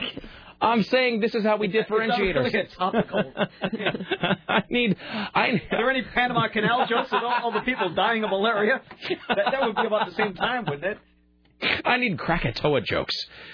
Well, whatever. It was just an idea, you bastards. I'm just trying to be funny in a way that's not being done by everybody else. Titanic jokes. Whatever. You know, start sending Then you, no, I want to hear you Can I tell you? Titanic joke. Look, look, you sons of bitches. Bill Maher is going to do this as a sketch someday, and people will think it's hilarious. One of these days, Beat him to it. I want to hear your Titanic joke. Someday there's going to be like a sketch uh, where some some guy in the Jon Stewart show does like a does like a wacky sort of sketch comedy, and he's going to be like, "What if there were stand-up comedians in 1912?" And then they'll cut to some guy like on vaudeville going, "Blah blah blah, Titanic, blah blah blah. I barely knew her, blah blah blah." And then everybody will laugh, and somebody will go, "Oh, that Jon Stewart, he's so cutting edge." I'm trying to do it now, and all I get repa- just re- repaid with scorn. Rick, No, it would be classic Comedy Central, would it not? Classic Comedy Central. Whatever. Here's Tim Riley. Say, who wants five dollar gasoline? Me. All right, you might get it. Wait, no, we- no, no, no, not too late. Can I take it back? We've already hit four dollar gasoline. Oh, in the suburbs. I get for answering without thinking. So, I mean, how much further can you go before we have mass rioting? Well, I saw. Oh, all right. I don't even. Is there any fix? Uh, is there any way to fix No, this? no. no. See, no, there's no way to fix it. All right, can I have a seat? How about some gas rationing jokes? what does it say right there? I can't read that far away. What does that? What does that line of that email say? Talk more about gas. Okay. Laura and I had this. I don't want to call it a fight, but we had a little bit of a disagreement last night because we were uh, because we were driving. Uh, I, was it last night? I think it was. Yeah, because we we'd gone out last night before I went to the movie, and we were driving home. And we drove by a gas place, and she's like, "Hey, gas is however much it is now. I don't even know how much it is. How much is a gallon of gas? I sound like a politician. Four bucks. Four bucks. Yeah. And she said gas is four bucks, and I said, "Yeah, that sucks." And then and then she said, "Well, you should be angrier about this." And I said, "It sucks, but what am I? You know, what am I going to say? Like, it's not like." She was she was saying that she's surprised that I don't talk more about how expensive gas is. It's just depressing. I mean, what can we do about it? That was my take. And and she said, "Well, look, I've heard you talk about the state of network television for like 5 hours and that's just stupid." And I said that if you're talking about something like network TV shows or a movie or something, there's lots you can say. You can discuss the state of television, how it used to be. There's all sorts of to use that example. Talking about a bad TV show, there's a million things you can say about a bad TV show, right? In fact, you and I will talk about more of this later. Sarah and I this morning were talking about a particular to- show that we find to be bad. And there's a lot you can say. My point to Lara was that it, what can you say about about gas? Yes, it's too expensive. I wish it was less. It's not. The end. Like there's really nothing else I can say. It is like saying, "Isn't it hot today?" Why, yes, it is. Done. I, I mean, it, there's only so much you can say about gas being four dollars a gallon before you are the, you know, uh, it's not the heat, it's the humidity guy. Mhm. And her whole thing was that it seems like there's more to say about the price of gas than Did we're she saying. have more to say No, about she didn't. I kept saying like, well, like what, like what? And she goes, I don't know. You're the talk show host. So, um, so that being said, Talk more about gas. that being said, I Who wrote wrote- it. I, oh, you wrote that to I wrote it to myself that Lara wants me to talk more about the price of gas because she thinks that's relatable. And I said that everybody is sort of talking about it in the sense that everybody kind of goes, "Yeah, that blows." But as Sarah just said, there's not much to say beyond that. Like, there's really nothing you can say once you have noted that it's way too expensive and it didn't used to be. Um, so the only thing I actually can say is that there was some story on Drudge this morning where the guy was saying, well, you know, it's inevitable that we're going to twelve dollar a gallon gas, which leads to this one point that I made last night. The the only point I could really say, and she because she accuses me of not caring that gas is too expensive. Because whenever people complain about gas, I go, well, yeah. But but then again, as Sarah said, it's just because there's nothing you can do. It it is not a thing about which you can complain beyond just stating the obvious. The only thing I will say is that as the price of gas gets higher and higher and higher, you just nailed it. My only thing is when is it going to get so high that people finally just say F this and there's an uprising? Yeah. I mean, that's the question, but I don't really know. But If we're not. happened in some uh, Soviet country, I, something would have happened by now. Yeah, I mean we're not uh, we're not there yet. I mean i this is like we often say about ga- uh, about cigarette prices, um, which what does is the Pope think about this? the because cigarette. How much a pack of cigarettes now with all told with tax? Like around five bucks. Five bucks. And people pay it. But it's like would people pay ten dollars a pack for cigarettes? Probably. They do in Yeah. New York and London. There you go. So would people pay ten dollars a gallon of gas? Yes, they absolutely would. And uh, you know, and and and Laura said, well, you know, I don't mean to sound like I'm picking on Laura. I'm just saying I think she and I have different. She thinks there's more to this that meets the eye here, and I don't think there is. She said, well, it's changing people's behavior patterns, It's- and I said, it's it's really not. When people claim that the price of gas is changing their life, I think anecdotally, like we can all find some friend we know who's bicycling or some guy who wants to sell his car. But you know what? Every time people are complaining about the price of gas, you know when they're doing that? When they're there buying gas. People haven't stopped buying gas. And I got to tell you, as a guy who drove today, the road's full of cars every single day. I'm sure there are some people who are trying to drive less or taking mass transit, but it's not like it's created some big change in the way Americans live. I mean, about every year there's something that happens in this country that's supposed to. Remember after the um, after the after the hurricane, the levees broke in New Orleans. You Oh, yeah. this is going to change America's view on. You know, we're going to have an honest discussion about race in this country now that uh, now that the hurricane happened. That didn't that, that never took place. No. I mean, remember after 9/11, suddenly we were going to have no differences in this country. 9/11 really brought us all together, and we can never live the same way again. We're living the same way now. Nothing changes. So the price of gas has not changed. I don't think anybody's behavior in a real way, and I think people would pay ten dollars a gallon. They'd bitch about it, but they'd still do it. So I don't know what what. It's a good question you have, but I don't know. I mean, at what price? At what price per gallon would Americans finally stand up and just revolt against the government? I mean, I have no answer. I don't know. Anyway, so all right, so blah blah blah. So there's my more talk And, about just, gas, and, and, and, like I don't, and I don't like to talk about that. and it just tires me out. It, it's tiring and it's frustrating, and then it just makes you. There's there's no good to come of it. It just- I think we should all take a nap. I'm a big believer of that. Would you settle for taking a break? Oh, is it that time? It is. It's 12:35. Then we'll be back to talk more about gas. Fantastic. Let's talk about gas constantly. It's Can we play 503. Richie Bristol's Sounder while talking about gas? That'd be the Absolutely. best day While ever. hitting ourselves in the in the feet with ball peen hammers.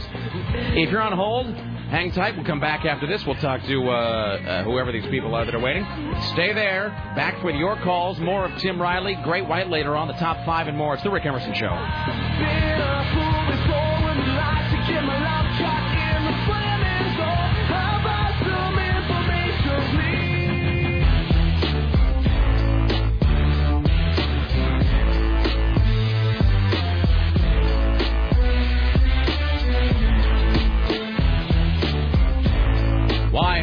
The Rick Emerson radio program.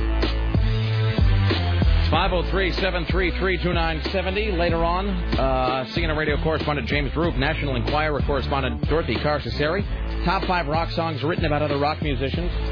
Great White in the studio. Hi, you're on the Rick Emerson Show. Hello. Hey, Rick. What's up? Tim, Sarah. Hello. Um, that Irish guy.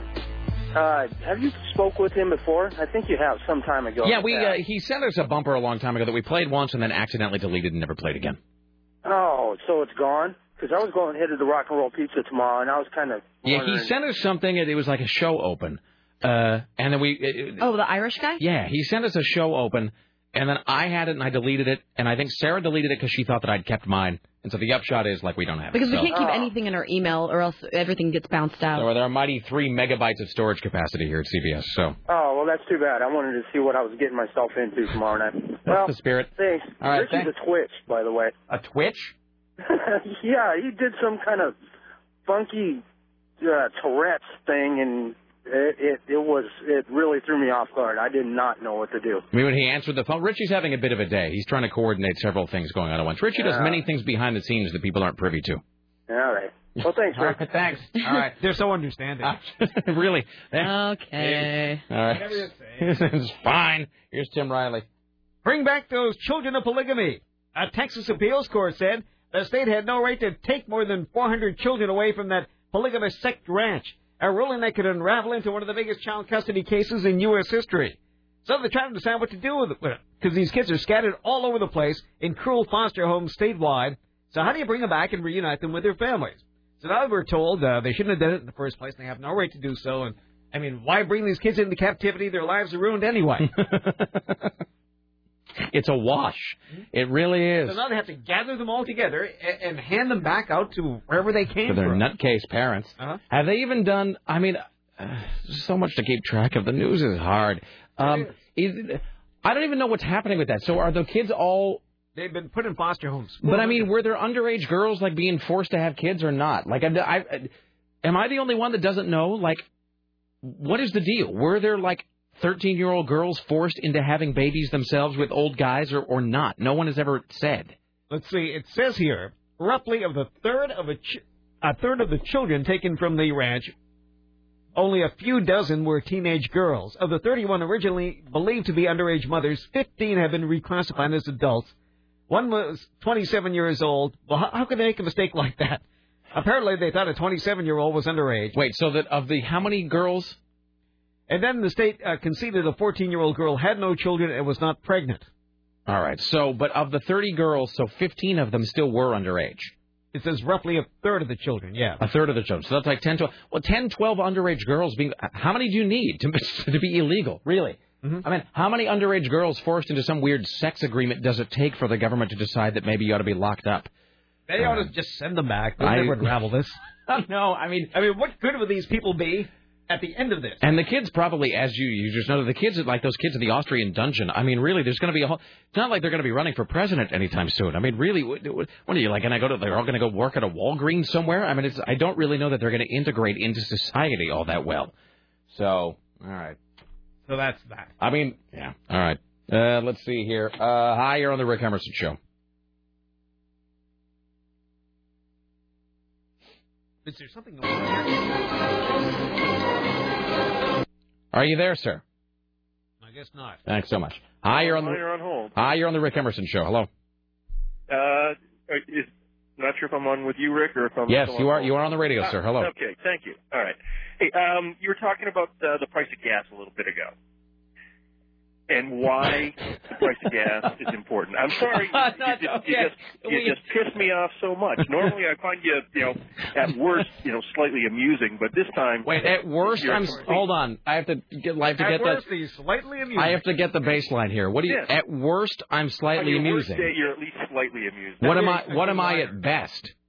At best, you're completely hilarious. So even just now, when I was pissing you off, I was slightly amusing. Well, no, this time you went even Well, no, no, no. If uh, at worst, I'm slightly amusing. Had been slightly. Oh, this is a pass. So we're resetting the. Okay. Yes, all right. we're resetting the bar and we've dropped it down about 40 notches below Okay. your your worst day. All right. It, you, you came across as a complete and utter moron. Um, Well, that's gas, that's nitpicking, though, isn't it? I mean, really. Oh, a, a complete and utter moron is just opposed to a moron. Okay, yeah, uh, I got you. Um, it, it, the price of gas, it's not so much the gas itself, what it actually is. It's, It's the why humidity. is it so high? Uh huh. I'm listening. Go ahead. The, who's making it go so high? It's the, the, the oil companies. They're making outrageous profits. Their profits are higher now than they've ever been. Why do they have to make so much profit and screw us over? I believe it's called greed. I was going to say It runs rampant. It really it is it's greed and capitalism, sir. It's the same thing. It's the same reason that your coffee is five dollars at Starbucks because they own the coffee and they charge what they want. Buy it or don't. Well, I don't. So Well, there you go. So I guess I don't understand what your. Here's the thing. I'm not trying to be a jerk. I don't understand what your bone of contention is, sir. my bone of contention is that I feel that these oil companies are making unfair profits. They're profiteering on this current situation. And as such, they shouldn't be allowed to do so. Wait, what do you mean they're profiteering on the current situation? Well, um, That seems like a redundant statement. it, yeah, you're right. It was a little over. So I guess here's what I don't understand. What is it I said that you feel to be incorrect? Not that in not that it was incorrect. It's just your total apathy of, in the, about the situation. It's not that I'm at. It, There's there's apathetic, and then there's also like, well, you're sitting here, you're calling a radio station, we're talking about it. They're still making money. I mean, there's it's nothing not. we can do. Yeah, it's not that I'm apathetic about it. it. What would you have me do, sir? What would I have you do? Just uh, add to the protest. Help us get somebody in office that will teach these idiots not to be such thieves. Not that actually anybody actually can do that, but you know we can try. So it can't be done, but you want me to do it. Yes. So exactly. do you see why I'm having difficulty figuring Yeah, out your your sounds- point, It sir? sounds completely stupid. All right, so take take another run at it. What is it you want me to do, even though you acknowledge it can't be They done? want you to set up a class and educate yeah, these people. I I don't know the exact answer. That's okay, but you want me to do it regardless. yeah. How do you feel about the success of your call today, sir? Hey, I I sound almost as, as big an idiot as you do. You know, at worst, you were mildly amusing, though. Well, all right, I tried. Uh, I'm not very good at getting my point across. So, but thank you, Rick. I Thank you. it. No, no, no. Great show. Pleasure was all mine. Thanks. Bye. So, due to general apathy by the general public, you are called upon to fix the situation. okay, I've been pressed into, but clearly my So country they needs want you me, to Tim. set, they want you to set up a class and some of the CEOs of these oil companies and teach them a lesson not to be as greedy as they are. Really, have you ever? And I'm How talking many about. credit hours would this be? It's like have, have have people ever really listened to this show? I mean, I was we just do solve the world's was, problems every day normally. I was just soliciting for Titanic jokes. I mean, really, I think you've maybe misread the type of program you're listening to. Wow. All right. Well, that's uh, 503-733-2970. Well, people think highly of you enough to ask you to Yeah. solve the world's problems. I'm a power broker, Tim. You're I- not asked to fix potholes. You're asked to fix oil prices. Well, that's the other thing. It- I mean, I guess and and there's a, a loose dog in my neighborhood too. To be done about that. I've got this pain all up and down my left side. My, I wish somebody would do something. And can you get my son Myron to call me? Jesus. All right. Now, see, I'm looking at the phones. Here's the thing. All of these calls coming in are just going to be calls wanting to yell at that guy. I can already tell you. No, they want to yell at you. Hi, you're on the Rick because I'm not doing enough to make the world a better place. Hi, you're on the Rick Emerson show. Hey, Rick. At least my wife will be happy. We're doing nothing but talking about gas now. Huzzah. Hello, sir. Hello. And no, you're not. The world is much sadder because you're not doing enough. Okay. Well, I'm glad I can contribute to the downward spiral. Yeah. Hey, anyway, um, just there's only two reasons why gas prices are so high. Let's discuss them at great length now. Can you give like uh, footnotes as we go along? um, the, one of the problems is there's not enough refiner. It's one of the problems, and the other problem is is there's like 48 different gas blends by law in the United States. Okay. There's three different gas blends just for California. No, I these are all I would say to, to address this call seriously. These are all fair points that there are, as Jack Webb would say in the opening of Dragnet, there are those who got it and there are those who want it. And there are also uh, lots of regulations and there's environmental concerns and there's, uh, you know, there are the fact that we have to get our oil from places like Canada, but we also get our oil from places like uh, the Middle East. So there's there's all of that. But really, it, the bottom issue is there are two things, as I see it. One, a, it is a capitalist culture, and those who own the oil will sell it uh, for the highest price. Goes all the way back to Rockefeller. They can, yes. And B, uh, America just won't get its collective act together and find a different way to power things. That's it. No, that's true. I mean, if if it wasn't for the the hippies in the '60s, we would have plenty of nuclear power plants in order to power our electric cars. Someday when we are all flying in cars high above the city, traveling along on people movers and eating meals of capsules. Yes. And just as a side note, um, you you guys are really funny. I've I've just given up cleaning the coffee off my dashboard. Excellent. Thank you, sir. You bet. Thank you, my friend. All right. Will it make me sound like a jerk if I just uh, say, please, no more calls about gas? No, it won't. Please, no more calls about gas. Because I mean, we, we know why now. Well, I think we've learned everything that we can about the situation. We know where all the money's going. Sir, We we've learned it. something today. We all have learned something. All right. Uh, that is. The, We, the only way the situation is going to change is if you figure out a system to use your own bodily waste to fuel what you need. Please work on that now. Everyone, please begin using your own feces, uh, or or urine, if that's more your bag, uh, to begin power, or or perhaps your, your flatus. If you have some sort of gaseous emission from your body that's plaguing you, you just need to figure out how to make it power your hair dryer, and everything will be fine. Correct. Wow. All right. So if you're on hold about gas, please don't take this the wrong way when I say get bent. Uh, not No, not get bent. So much. We're just we're gonna we're gonna move on. We're move forward. we're going to be transitioning to a different series of subjects now. on If the you're not Mr. Show. Shell or Mr. Exxon, Yes. there's nothing that can be done about it. Uh, so please, um, Pay your bill or you'll pay well the balance and interest. we're moving on from gas calls. So please, if you were calling or holding or whatever about gas, we're, we're going to move on to something else now. So thanks so much, though, and I mean that sincerely, but the, the, that time has passed. It's 503-733-2970 on KCMD Portland. Here's Tim Riley. Wow, it's almost one o'clock already. Another Hollywood star has signed on to the new movie about President Bush. Of course, Richard Dreyfuss is going to play Dick Cheney, the Oliver Stone directed W. And uh, Josh Brolin, uh, the uh, square jock-headed guy that uh, Sarah likes, is playing the president. Uh, Wait, what jack-headed guy? The box-headed guy? Yeah. What jack-headed guy? What does that even mean? Jock-headed guy. Oh, jock. Oh, I think you did jack-headed. Oh, Josh Brolin. Yeah, he's great. He was great in No Country for Old Men. Yeah. Elizabeth Banks will play the First Lady Laura Bush. I'm not familiar with her.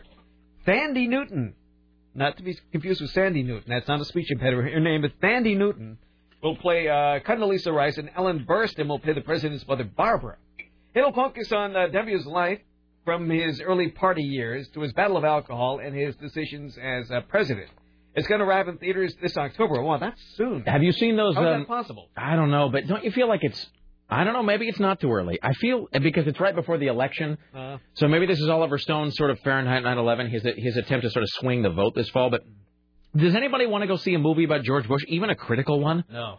That's like another gas conversation. I mean, I'm just done with it. I mean, fine, you like him, you don't like him, you, you know, you think he's great or you think he's awful. Let's we can all agree to move on. It's like I just don't. Although, have you seen those photographs the, of Josh Brolin as W?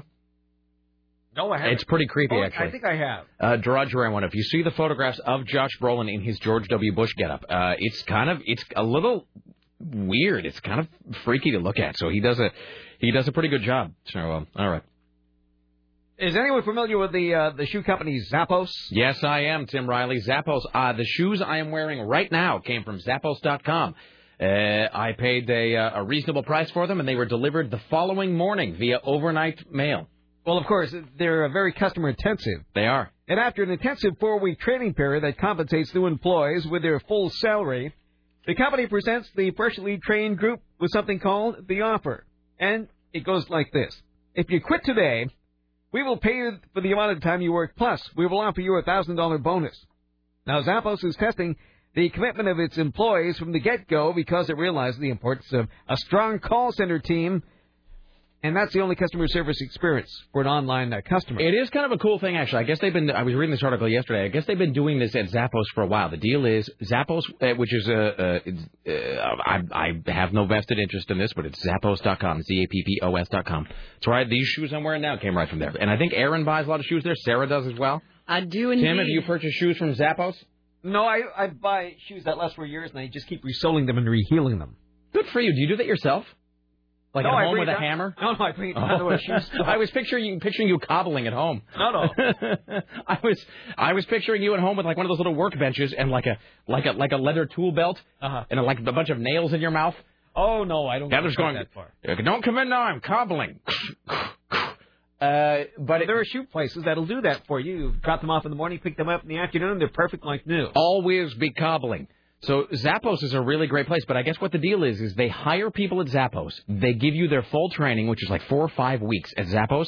At the end of the training, they come to you, and it was originally a hundred, then it was five hundred, now it's up to a thousand. At the end of the training, they come to you and they go, look, uh, we've you know, and they pay for your training. You are paid while you're being trained. At the end of your training period at Zappos, they come up to you and they're like, we'll give you a thousand bucks to quit right now and they'll pay you a thousand dollars if you quit then and there. And they said about uh, about thirty percent of the people take it and run.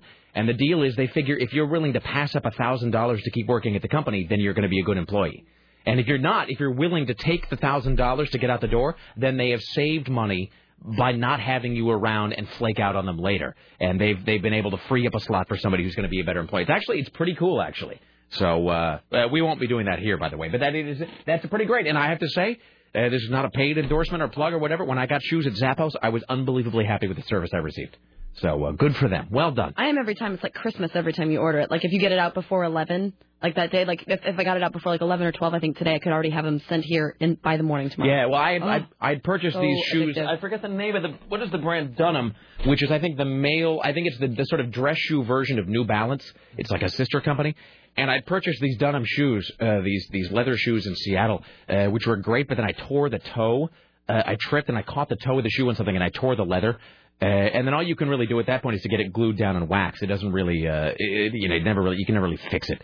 And I just, I was just, uh, just in agony about these shoes that I loved. And uh, I went to Zappos uh, on Sarah's recommendation, and they were right there. Bam, ordered them. I had them here the next day. I had them sent right to the studio, and I put them on at the beginning of the show. It was a magical day. Here's Tim Riley. Well, can you imagine a tornado in Colorado? I think it's pretty unheard of, isn't it? A big tornado plowing through a swath of northern Colorado north of Denver today. At least one person killed, damaging buildings, home, agricultural equipment, and several towns. This happened 50 miles north of Denver, which is, uh, I guess, very rare. For I didn't think they got. I thought the mountains or whatever sort of Yeah. prevented all of that. Well, whatever. All right, here's Tim Riley. global tornadoes. Uh, Barack Obama is uh, back in the news again today.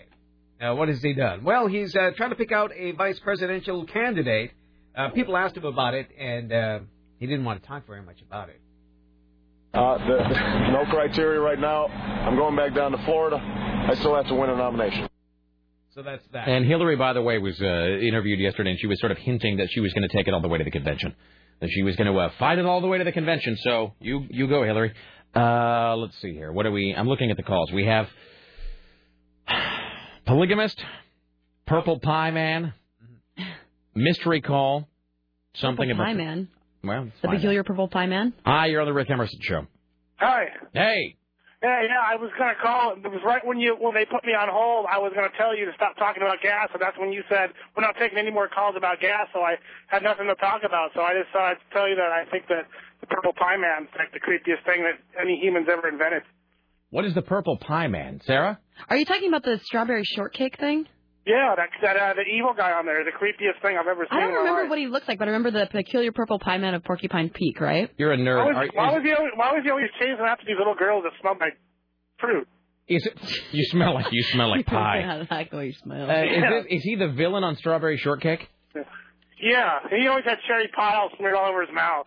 he did. He was totally creepy. Wait, I'm looking him up now. The the, pecu- the peculiar purple pie man of of, Porcupine Peak. and he was the vi- was he the primary villain or the only villain, Sarah? I think he was. Wasn't he the only one, sir? I don't know. He I was just, the Gargamel of the. Uh, uh, wow, like my reflexes, I'm I'm like so deviated into just being a kid again that I like smelled strawberry shortcake when I was looking at.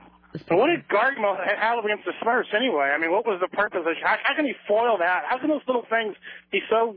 How can those get the upper hand all, all the time on Gargamel? that is actually a pretty fair question. Gargamel's huge. Why couldn't he just go stop them? Yeah. Oh, I I, mean, think what- the cat. Oh no, I think the cat he had always screwed it up the last second. Azrael. Yeah. But I- I mean, wouldn't one good run with a lawnmower be enough to get rid of all the Smurfs? I hate to be morbid. Yeah, I mean, really, you get, Because he knows where the Smurf Village is. it's not like it's hidden. You get yourself a John Deere and you're done. You're back in time for lunch. There must have been some time release granules you could have gotten those, rid of those things with. Some some slug and snail death. you just go out there with a big thing of Roundup. You just get yourself a big jar of DDT and you're done. Excellent. All right, thank you, my friend. Thank you. All right, there you go. Strawberry shortcake. Wasn't there a spin-off girl that smelled of blueberries? Oh yeah, no, that was her best friend. Her best friend was her best friend just named Blueberry. Um, I think it was like blueberry muffin or something. I don't know. All I know, Sarah, is they make my boyfriend's junk smell like pie. Here's Tim Riley. Well, David Cook is this year's American Idol. He received 12 million more votes than co-finalist David Archuleta. Uh, both singers had to memorize an extensive catalog of lyrics. Cook is a 25-year-old bartender from Missouri. He wasn't planning to audition for American Idol, but producers talked him into it when he accompanied his brother Andrew to the tryouts. For his win, Cook gets a recording contract with 19 Entertainment and Sony BMG. He and Archuleta also get a brand new Ford Escape Hybrid. Uh, David Cook said the win was the uh, culmination of a very long process indeed. That was an eight month an eight month exhale, really. Um, you know, this show is such a grueling process, and so to be able to get to the end and win, uh, you know, it's just uh, and uh, it was a really really cool moment for me. He says he has one simple goal. You know, I'll probably stay within the rock realm, but for me, it's all about just putting out music that makes the hair on the back of my neck stand up. And if I can do that, uh, hopefully I can get some more people to follow suit. You know. Okay. Uh, let's see. What do moviegoers think about Indiana Jones and the Kingdom of the Crystal Skull? What do they think, Tim Riley? Here are a few audience member opinions from that show. Yeah, I thought it was kind of cool. A little classic. I like it. I thought it was really entertaining and in the spirit of the other three. It was entertaining. That's what I expected. Thought it was very disorganized. It's like I'm standing in front of a weed whacker or something. that Can I is. can I interrupt this Indiana Jones thing for a second? Well, that's the only one I have. All right. You're not interrupting anything. All right then. You can get Uh, back to talking about gas if you want. It was. I was actually going to talk about American Idol for just one second, uh, not about the show itself because we don't watch it. But that was actually going to be be my question. Is I don't mean this rhetorically. I mean this is as, as a serious question because it is, along with Lost, one of the two shows in this country that everybody sort of colloquially everybody watches. We had uh, Michelle Wright from CNN talk about it today because I know a lot of people watch it. Uh, we have these sound bites because we know a lot of people watch it. Why don't we like American Idol? I mean, we both individually, us here in the room, and as a show. I mean, it's a fair question because we do hear, we watch reality stuff. I mean, we everybody here in the room has a reality show that they have watched or watch. Why don't we like American Idol? People have asked me that, and I'm not saying we should. It, it, it's nothing new. I mean, the concept of a talent show is nothing new. Do you just find the concept to be tired? Is that your Yes, thing? I would say so. Because I just find it. I just find it boring. I don't like listening to people talk a lot about their own opinions on things, like if that we do every here on the. Rick Emerson radio program. Exactly. Like I don't want to hear what Paula Abdul has to say about some guy who's 16 and wants to be an aspiring singer. I don't give a crap. Is it the nature of the of the music? If it, in other words, is it because the songs they sing aren't aren't really your your your cup of tea? No, I don't think it, it doesn't have anything to do with the song. If they sang it, I think just the idea of American Idol. I just I just don't like it. If it now, would you watch? Because I've actually spent, I think, maybe a disproportionate time amount of time thinking about this. Because I do, how do I put this? I, I do wish I liked American Idol. I really do. Um, because I, I do. It's like it's like my thing of not watching Lost. I do realize that there's a whole chunk of the sort of the culture that I'm not able to comment on because you know, let's be honest, whatever we think of it, it's a big show. A lot of, I mean, you know, And I was a late adopter to that. I mean, I didn't I didn't watch it when it was on at all. Yeah. You know, I just watched it through DVD. And, and and now you and you see and now you are sort of connected to this whole slice of the culture. People who watch it. Would you uh, now for you, Sarah? Would you watch? Would you watch American Idol if? Would you watch it if it was not basically people doing karaoke to to sort of standards or pop standards? Would you watch it if it was a like a bands thing, like bands coming on with their own stuff? No, I I don't I don't think I like contest shows a Oh, lot. is that I it? think- Is that the thing for you? You don't like the me, and- competition? Yeah, and I, I just I don't know. It just rubs me the wrong way. I just don't like it, and I don't like seeing. You know, I don't think it's funny when they're out there when these kids like some of them are actually trying to sing and Right. they're, like they're all like made fun of, and everyone like collectively has this bond over making fun of somebody. And It's like- Simon Cowell says, "You have given me a boil," you mm-hmm. know, or whatever. So. and just like and just hearing Paula Abdul and that Randy Jackson dude, I just couldn't handle it. Tim Riley, is there anything that American Idol could do to become interesting to you? No. the end. Me too. See, I was thinking about Yeah, that. what I- about you? Why don't you? I uh, I don't know. I mean, for a while I thought that it was, and I'm not knocking people to watch American Idol. I mean, I you know we know a lot of people who who watch it, and you know whatever. It's it's a big it's a big program. I know that we're sort of in the minority here. I was actually thinking at one point, I thought, well, maybe if it was more of like a battle of the bands thing, uh, if it was not basically just karaoke, I thought, well, what if they got bands to come on who had written their song, you know, Well, I could see, like oh, bands actually performing their own music, not performing other people. yeah, like if they had whatever, Nickel Arcade. Here's Nickel Arcade, you know, playing their hit single, you know, the Vodka in Heaven song for America, and then America votes on it. And I wondered if maybe that would be enough, but you know, I think there, I think there was a show that actually did that. There was, um, and I didn't like that either. It was about three or four months ago. I forget what it was. It was called the the search for America's band or best band or new top band because there was a band that was like a country band that sang zombie songs. And there was like some band that was just 13 year old kids that played like Maiden style metal, and there was like a bluegrass band, and they were I think doing doing originals, and I just didn't find that I didn't find that interesting either. And so I, I, I mean, this sounds like a stupid thing for me to say because I love I have no I love mainstream music and mainstream rock, and you know I'm no I'm not like I, I'm in no way an elitist when it comes to music, but I think I don't know. I feel like it reduces music to something to something like way too. See, this sounds so pretentious for me to say it when I say it reduces music to something way too shallow. Because I'm no. I mean, look, I'm like I'm as shallow as they get. I mean, like 80% of my record collection, uh, you know, you could it came out of a out of a Sam Goody. I mean, I have no, but it, it but it does seem like it somehow diminishes. I don't know the sort of the sort of greatness or the soul or whatever of music. I don't know. I don't know what it is. I mean, I'm not putting it the right way. I just I wish there was something that I could sort of do, you know, to enjoy American Idol so that I could talk about it here. But I just can't, and I can't pretend to like it either.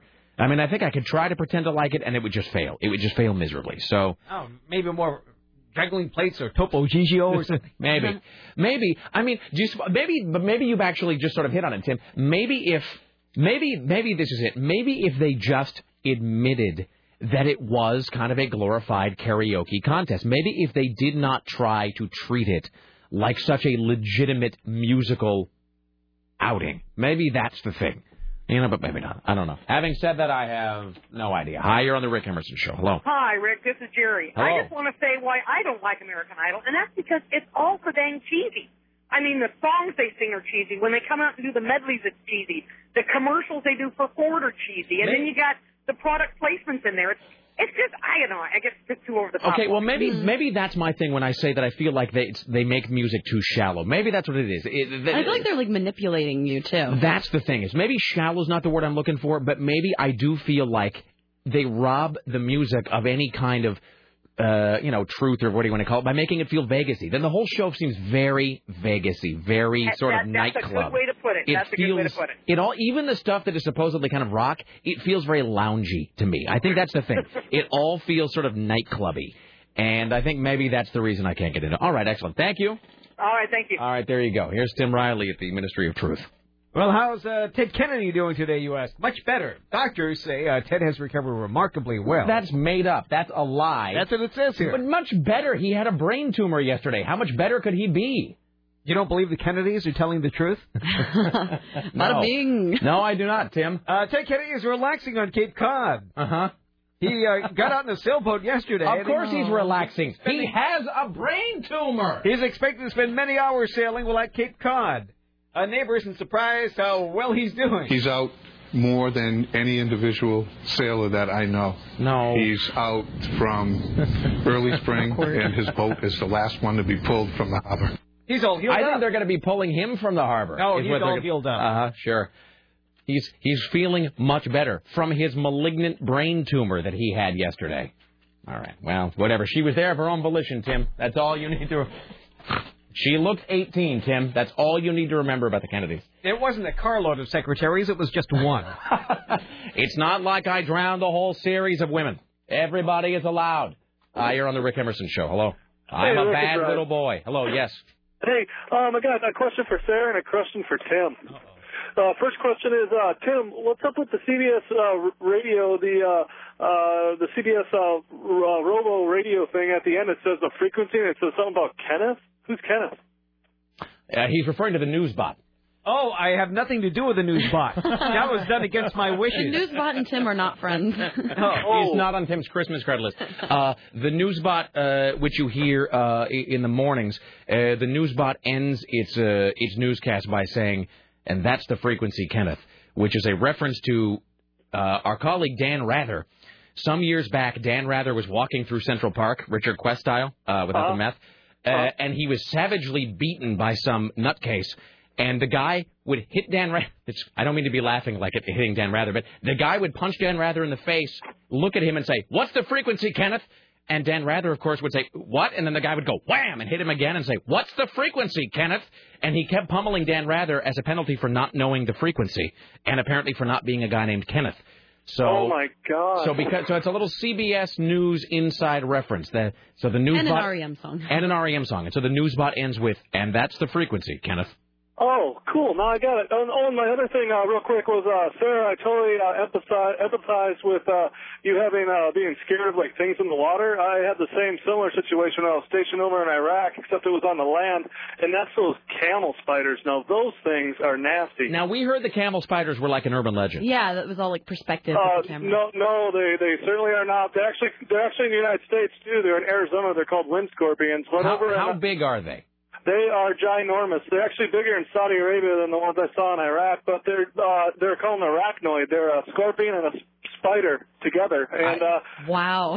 yeah, those those things are nasty. I got chased by two or three of them. They actually uh, chase your shadow, so you'll be like walking around in the desert there, and you'll see this like uh, spider. Um, they get as big as a Humvee tire. Well, there's actually a picture online of a uh, camel spider that they caught and killed, and they See, hung I- its we were we were told though that we had heard that, that that picture was a thing called a trick called forced perspective, which is where they put the thing really close to the camera so it looks bigger than it is.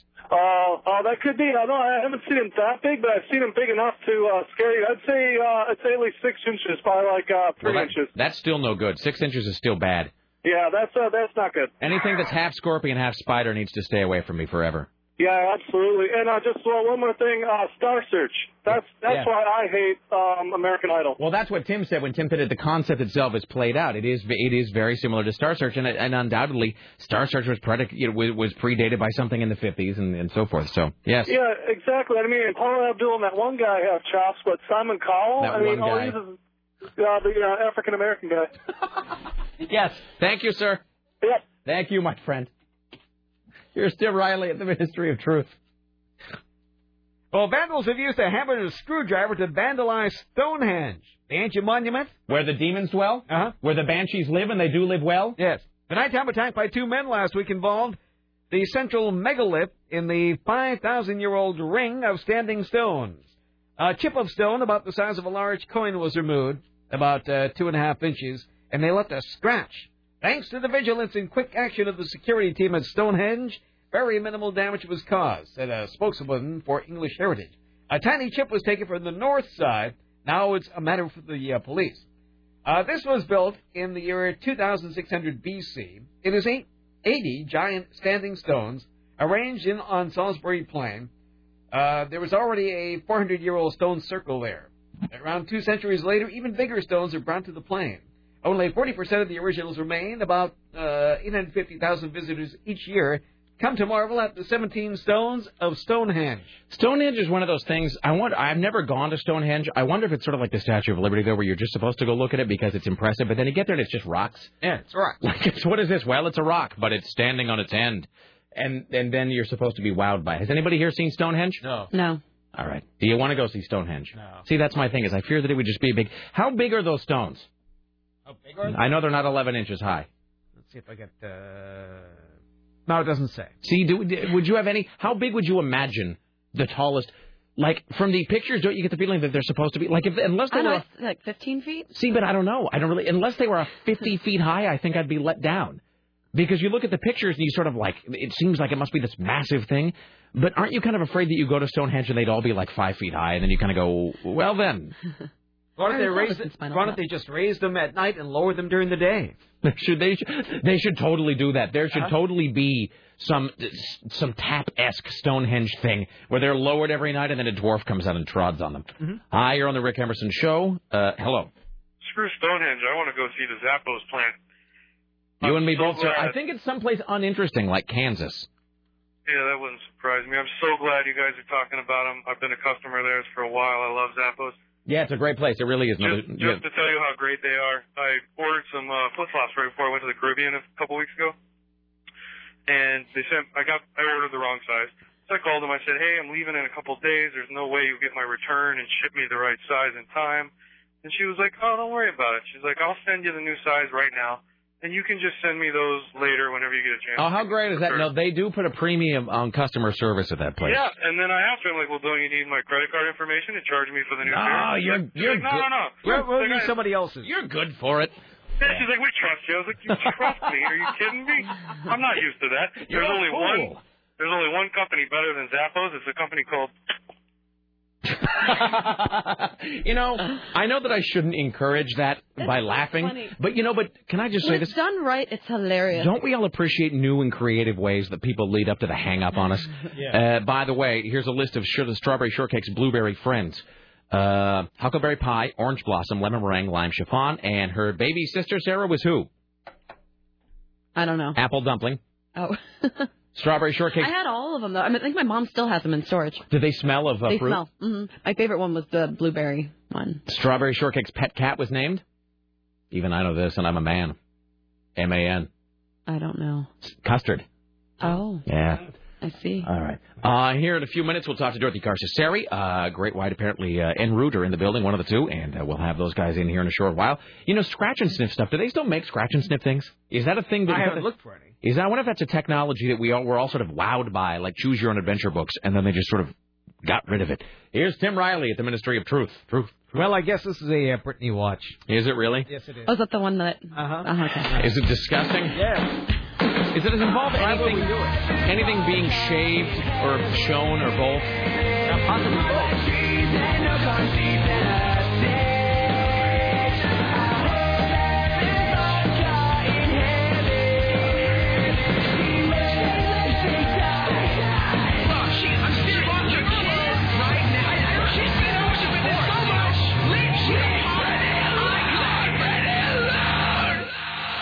New sex tape featuring the troubled pop Oh. star is set to be released. The footage allegedly features Britney, who's 26, Allegedly. stripping off naked, apart from a pink wig, and romping with her ex-boyfriend. uh, Romping. mhm, Adnoid Galen. Adnoid. My name is Adnoid. Uh, the paparazzi photographer is reportedly trying to sell the full two-hour version, which is said to contain 20 minutes of full sex after a long session of foreplay. Oh. Uh, the video starts with uh, Britney undressing. She's wearing some cheap clothing. Of course she is. The sex isn't particularly kinky, but Britney wears a pink wig throughout. At one point in the tape, Adnan asks Britney to remove the pink Adnan. wig, and she refuses, saying, "Take what off? oh, that's creepy. That's completely creepy. There's nothing left to take off." Adnoid had a three-month relationship with the mother of two at the height of her alleged Oh. nervous breakdown earlier this year. The sex tape was supposedly shot while the couple was holidaying in Mexico in January. X-rated footage of Britney and her ex-husband Kevin Federline exists, but it has never been made public. Britney was admitted to the hospital in January twice on mental health issues. She's now fully recovered and has just returned from vacationing in Costa Rica at Mel Gibson's vacation home. Wait, so like, let's back up for a second, and then we'll welcome Dorothy Cascerceri to the program, and she uh, will undoubtedly have some things to say about this. So uh, the, the whole tape is how long? Uh, two hours. Two hours, and there's actually there's how much actual sex? I think, would say 20 minutes? 20 minutes. Hmm. Uh, so what are they doing for the other three hours and forty minutes? They playing mahjong or something? I suppose so. There's a lot of said foreplay. just sitting there clipping her toenails or whatever. Uh, well, that's like how everybody kind of got suckered into watching that Pam and Tommy tape, and there's like you know there's like a good nine minutes or something on there, and the rest of it is just. The rest of this is them just sort of sitting there staring blankly at one another, their heads so empty that they're producing echoes. Just, you know, it's a whole lot of like, come see how great we look. So there's that. The creepiest part of that, by the way, is when he tells her to take off the wig and she says, take what off? Oh, boy. Britney's fine. Come in and join us. We're all here. La la la la la la la la la. Jesus Christ. Will you watch that if it's available to you, Yes. Sarah? Tim? I might. I'll news- definitely watch it. type of thing. Well, you know, uh, our, our good friend, uh, La, la, la. our good- good friend Tom at Taboo Adult Video, who is going to be hooking us up with that alleged Jimi Hendrix sex tape. Oh, yeah. Uh, if this becomes available, I know that he'll be sliding. A, he'll let us wet our beaks. He'll be sliding a copy of that our way. Jesus, that's disturbing. There's your Britney watch for uh, Thursday on the Rick Emerson radio program.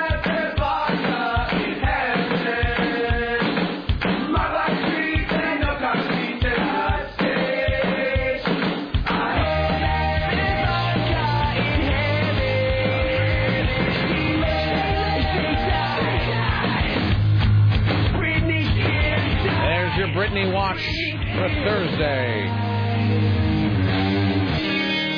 It's the Rick Emerson radio program. Let's now welcome to the Rick Emerson show from the National Enquirer our good friend Dorothy Cascerceri. Hi, Dorothy. How are you today? Hi, I'm great. How are you? I am uh, I'm dandy, if a little bit unnerved by some of the details of the Britney Spears sex tape, in which she appears to have gone bye bye on some level. So Yeah. yeah. Um, so have you have you uh, is this sort of uh, does this sort of concur with what you guys have heard about this? Because you actually in an Enquirer exclusive last week uh, had actually talked a little bit about this tape sort of being around. yes, I did. I didn't reveal all the details, but it seems like you have them now. Uh, so I'm looking at the cover of this week's Enquirer. Well, the, first of all, there's there's this stuff on the website, and I think we had talked a little bit about this yesterday. That Steven Tyler from Aerosmith uh, has checked himself into rehab, which is kind of a bummer. As much as you know, as, as much as we poke fun at rehab, uh, when a guy gets out and is sort of sober and is so stridently sober, it, you do kind of. You know, you do kind of root for them to stay out, stay on the path. So it always kind of sucks when, especially after I think two decades or something, that guy's, you know, he's kind of fallen off the wagon. Um, so in any event, I'm looking here at the cover of the Enquirer though, and all I can see is there's a picture of uh, Jessica Simpson in which she looks exceedingly unhappy about something. So I don't know about what she's unhappy. So what is the latest? Please tell me that there's some misfortune that's befallen her. The headline below that is Jessica cheats on Romo with two guys. With at the same time? No way. No, not Oh. at the same time. Sorry. but this is this certainly throws a little twist into all of these. So she's being just so she's not being a hussy, but she's playing like the like the victim. Well, uh, I, I don't know if she's playing the victim, but she's definitely kind of out there and not keeping all of her eggs in one basket. Uh, you know, we've been hearing a lot about these rumors between Jessica and Tony. Uh, some places are saying that they're fine and dandy. Some places are saying that he's completely done with her and he only went with her to Ashlee's wedding because, you know, her dad begged him to. Uh, but we're, we're learning that she's actually been cheating on Tony for months, and she's had these secret relationships with two uh, celebrities, which I don't want to name because I want you to pick up the issue to find more out about this. Of course. But uh, We- but you know, maybe she's not the victim after all. Can I just tell you this? I'm proud to say that, like from from jump, from the very first moment she was uh, in the public eye, we always knew she was a horrible person. Uh, uh, I think it, she sort of like peddled the good girl image for a while, but I think we could see that she was just a uh, just a terrible, d- d- dark, vacuous person uh, deep inside the entire time. So, anyway, that's fantastic. Well, she certainly does have this very bubbly personality on the surface, and she's been through a lot, and so some of her actions may be a result of that, uh, or maybe it's a, a deeper thing with just kind of her, the person that she is. Uh, there's also a thing on the front about. Uh, can I tell you this? I think because I am a man, maybe I don't know the answer to this. Does that Oprah, the, the Stedman guy, does he have another name, or is he like Prince, where he just like Stedman is his whole name? Is it like Cher? I mean, I don't. Does he just sign his check Stedman? I mean, well, Oprah is goes by Oprah, so you, you can't expect her guy to have a last name, can you? I guess is Stedman his first name? Uh, yeah, it is. What is his? Do we know his last name?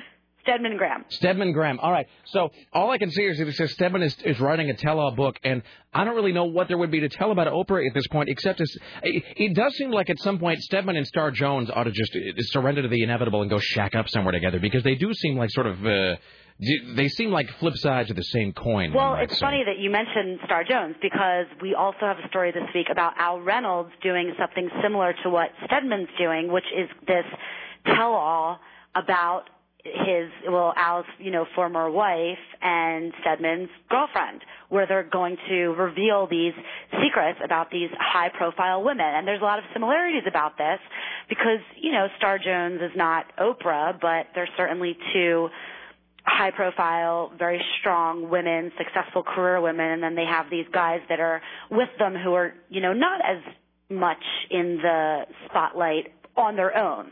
Can you imagine what a living, breathing, walking hell it would be to be married to Star Jones? I mean, I can't even. I mean, really. I mean, the only reason you would that that's like something that the priest gives you for penance. Do you know what I mean?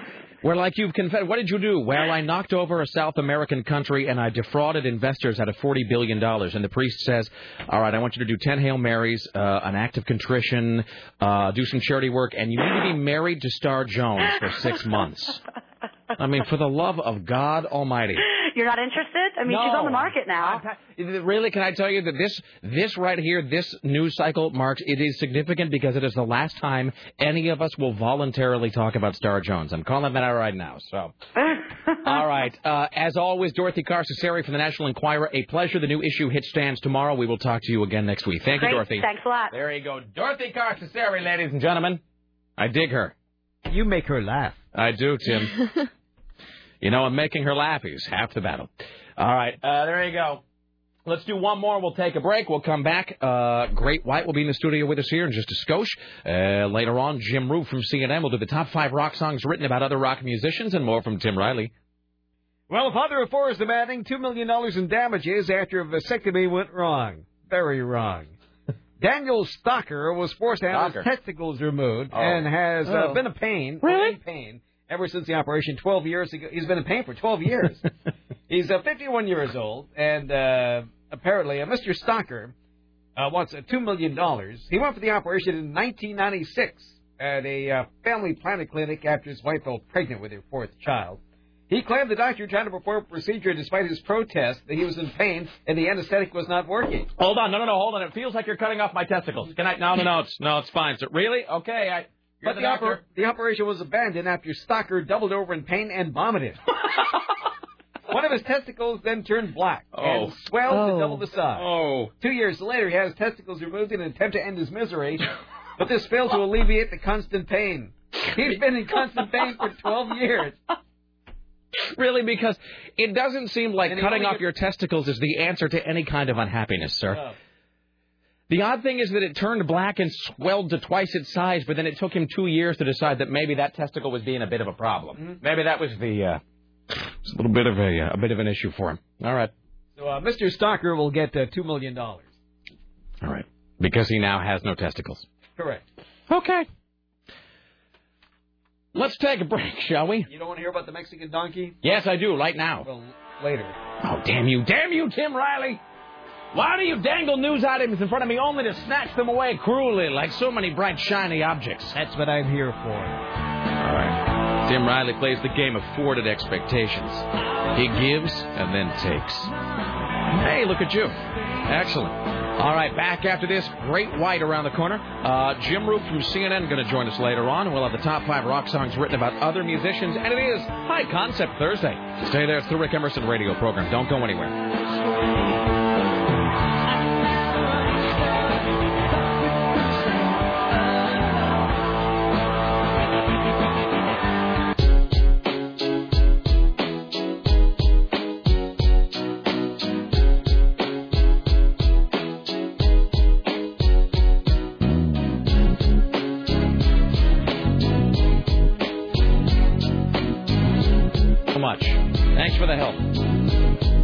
Why, hello, it's the Rick Emerson radio program. It's 503 733 2970. 503 733 2970. Just short while, we'll welcome uh, Great White to the studio. Uh, Jack, Mark, and They're Michael. here. They're in the kitchen. They're in the kitchen right now. Uh, so Richie is uh, endeavoring to track down one of our engineers, uh, solving a little bit of a technical issue, and then we'll have those guys in. Uh, the room is called Back to the Rhythm, and they are at the Roseland. Yes. Tonight, excellent. So the Roseland tonight, Great White, uh, will be on the show here in just a skosh. Uh, coming up later on, CNN radio correspondent James Roop. Uh, more from Tim Riley. It is High Concept Thursday, and uh, we have today's top five coming up as well. Top five rock songs that are written about other rock and roll musicians. Uh, let's see. It's 503 733 2970. Uh, Well, let's do a couple of these calls here, uh, and then we will uh, bring Great White in. Hi, you're on the Rick Emerson Show. What's up? It's not a tumor. Was that really the extent of your call today?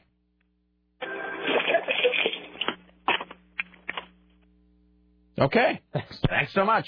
Hi, you're on the. Hello, hi, you're on the Rick Emerson Show. Hey, Rick. Hey. Hey, I got a nice little testicle story for you. A happy little testicle story. I don't hear that phrase nearly enough, sir. This doesn't involve the blackening of anything or anything falling off, does it? Uh, more like falling out, but Oh. Oh. not the testicle, though. Uh, okay, well, let's keep this clean for the air, but plunge on ahead, sir. Okay. Um, well, basically, I, my friend uh, about 15 years ago went to the doctor because his uh, his uh, uh, sac uh, was becoming very enlarged, and they told him he had not, uh, a, not in the happy, sexy way. n- no like grapefruit size. We're talking And, uh, grapefruits. Yep. Okay. a bit big. Anyways, he uh, he went in. They told him he had a hy- uh, communicating hydrocele, and that's just where you got like uh, kind of a tumorish thing on your ball that uh, it swells up with water. And wow. So finally, when he got health insurance again, about I don't know a couple months ago, he went into uh, to a different doctor, and they told him he's had a hernia for 15 years in his uh, sac. You had a hernia. I'm sorry, I don't mean to be laughing at your friend. You no, had, it's hilarious. Did, so you've had a hernia. First of all, I mean, and I say this realizing maybe we can't talk about this too much on the air, but how would you even get a hernia in that part of your body? Isn't a hernia when you pull a muscle or something? Isn't that what a hernia is? No, no. A hernia is like where your abdominal wall contracts and a piece of your uh, intestine falls out. Does your friend have a piece of land. intestine in his scrotum? Well, he's got it removed since then, and the and the swelling has definitely gone down. It's Well, I would hope so. normal size now, but yeah, 15 years. So, did he know that something was wrong for 15 years and he just didn't have the health insurance to get it taken care of? Or is it one of those things where where he thought it was just like a wart or something and the guy went, no, no, no, that's actually a hernia in your sac? No, they they told him they told him it was that uh, benign tumorish kind of thing that would swell up, and uh, and so they said you can either get it taken out, which is kind of a pain in the ass, or you can just deal with it. And uh, you know, it made his package look larger, so he he wanted to go with uh, keeping it. And uh, I guess he just got a little too bothersome. He couldn't find right size pants or anything like that. And uh, I'm sorry, my I'm sorry these pants just won't work because of my massive hernia. Yes. All right. Thank so you. he he got it out. of course. Thank you, my friend. No problem. All right. Thank you. Indy, my friend. I'm so pleased you're not dead. All right. 503 733 2970. I don't know. In, in a minute here, we'll kind of track down Richie and see where we are with this. I think the issue is, I think we're, there's two things. We're waiting on an acoustic guitar. I think they came one guitar light. So I think we are waiting on an acoustic guitar, and I think there was uh, Richie Bristol. Yes. Hi. What's where are we? What do we know? Uh, we're waiting for. Uh, there's no engineer around. Okay. Both. Okay. Did you ask them the question? Were you able to reach them? Yes. Okay. What did they say? I'm. I'm. So, wait, why don't you walk over here? Okay. What? Just It's tell okay. me. Just tell me. Uh, he's not in around. Okay, but did you ask them the question? Did you say, "Can we do a direct input"? Without them, no. Okay. All right. So that's so that's not going to work. Uh, are we waiting on an additional guitar for the band? Yes. Okay. Let me know when that's here. Okay. Okay, and we'll move forward. All right. Thank you. Okay. It's uh, 503-733-2970. So at this point, where we're just waiting on, I think, a second, a second guitar. So I think they were hoping to do like a direct input of the bass or whatever, and I just don't. That's probably. It sounds like it's not in the cards. All right. What was I doing? I I was don't know. taking some call about something or other. All right, let's do a couple of these. Uh, we'll do headlines with Tim Riley, Great White in the studio here in a while. Later on, Jim Roop, Top 5. Hi, you're on the Rick Emerson Show. second season because I figured out what they were doing, and so it got to be very boring. But I think a big problem for me is that the class of talent they have does not match up to the title of the show. I mean, we're not finding the Great American Idol. We're not finding the next Elvis Presley or the Beatles or Aretha Franklin, any of those people. They're just not living up to that. And I know they're successful, you know, to a degree, and they can sing well, some of them, but they're not great. Excellent. Thank you. That, that does actually dovetail. We were asking people why they didn't like it or if they did whatever if they could. That dovetails with this. Says Rick, I find it a little off-putting that they call it American Idol, and I have weird visions of demons rising from the depths of millions of Americans vote and pray to this idol, Baal style. Uh, After 12, that guy won by 12 million votes. I mean, That- he won by just that wasn't the total number of votes. He won by twelve Yeah. million votes. Uh, hi, you're on the Rick Emerson radio program. Hey, Rick. Hey. Uh, during the break, I have ADD, so I was switching around on my uh, radio, Uh huh. uh, different stations, and I hit Lars just in time for him to say um, to a to a caller, "I want more wood." if only you had uh, if only you had audio of that, sir. Oh, I know. It was great. He was All right. just like, "We need more wood. I want more wood." I'm Lars Larson, and we need more wood. All right, if you can find uh, audio of that, you pass it along, my friend. We'll give you something shiny. All right. Thank, you. All right, one more, and then we'll go to Tim. Hi, you're on the Rick Emerson radio program. Hello. Hey, Rick. What's up? Hey, uh, to give you another testicle story. All right, this has really got to be the final testicle story for now because we somehow fell into all of these testicles stories. uh, it's fun to talk about. Yes. Uh, my brother had a vasectomy, Uh huh. and when they did the little snippy snip, they didn't tie it off right.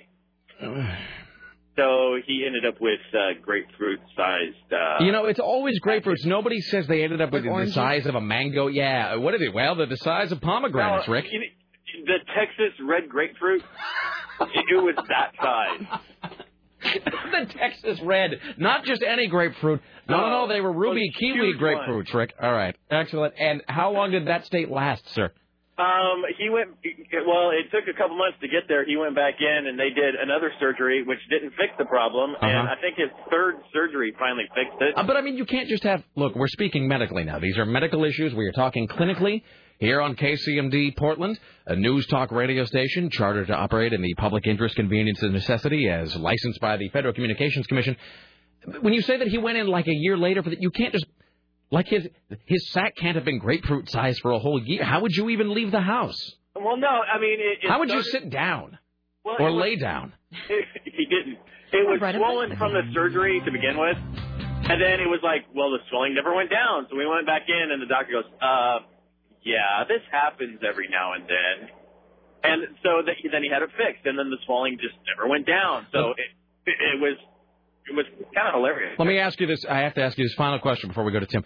So he has, as you said, the size of red, red Texas grapefruit. Did he at some point have at least the presence of mind as a dude to take photos of this so that he could then show it to other guys drunk at a party? Hey, look at this. Yeah, he did. Of course, I knew it. All right, have you seen the photos? Uh, yeah. Is it just as horrifying as I might imagine? Uh, yeah. All right, Yeah, excellent. Thank really you, my friend. You're a good person. Are you spreading the word about this program? Every day. Thank you, sir. You bet. All right, there you go. Ladies and gentlemen, at the Ministry of Truth, your personal savior. And now, from the Ministry of Truth, this is Tim Riley. Blackie the Mexican donkey has been freed from jail. Blackie was held for three days for biting and kicking two men near a ranch near Tuxtla Gutierrez. That's the capital of the Chiapas state. He was freed after his owner, Moro Gutierrez, paid a fine and a hospital bill for two, uh, two of the men injured. The issue is fixed. Paid off. I'm no longer involved with this, said Blackie's owner.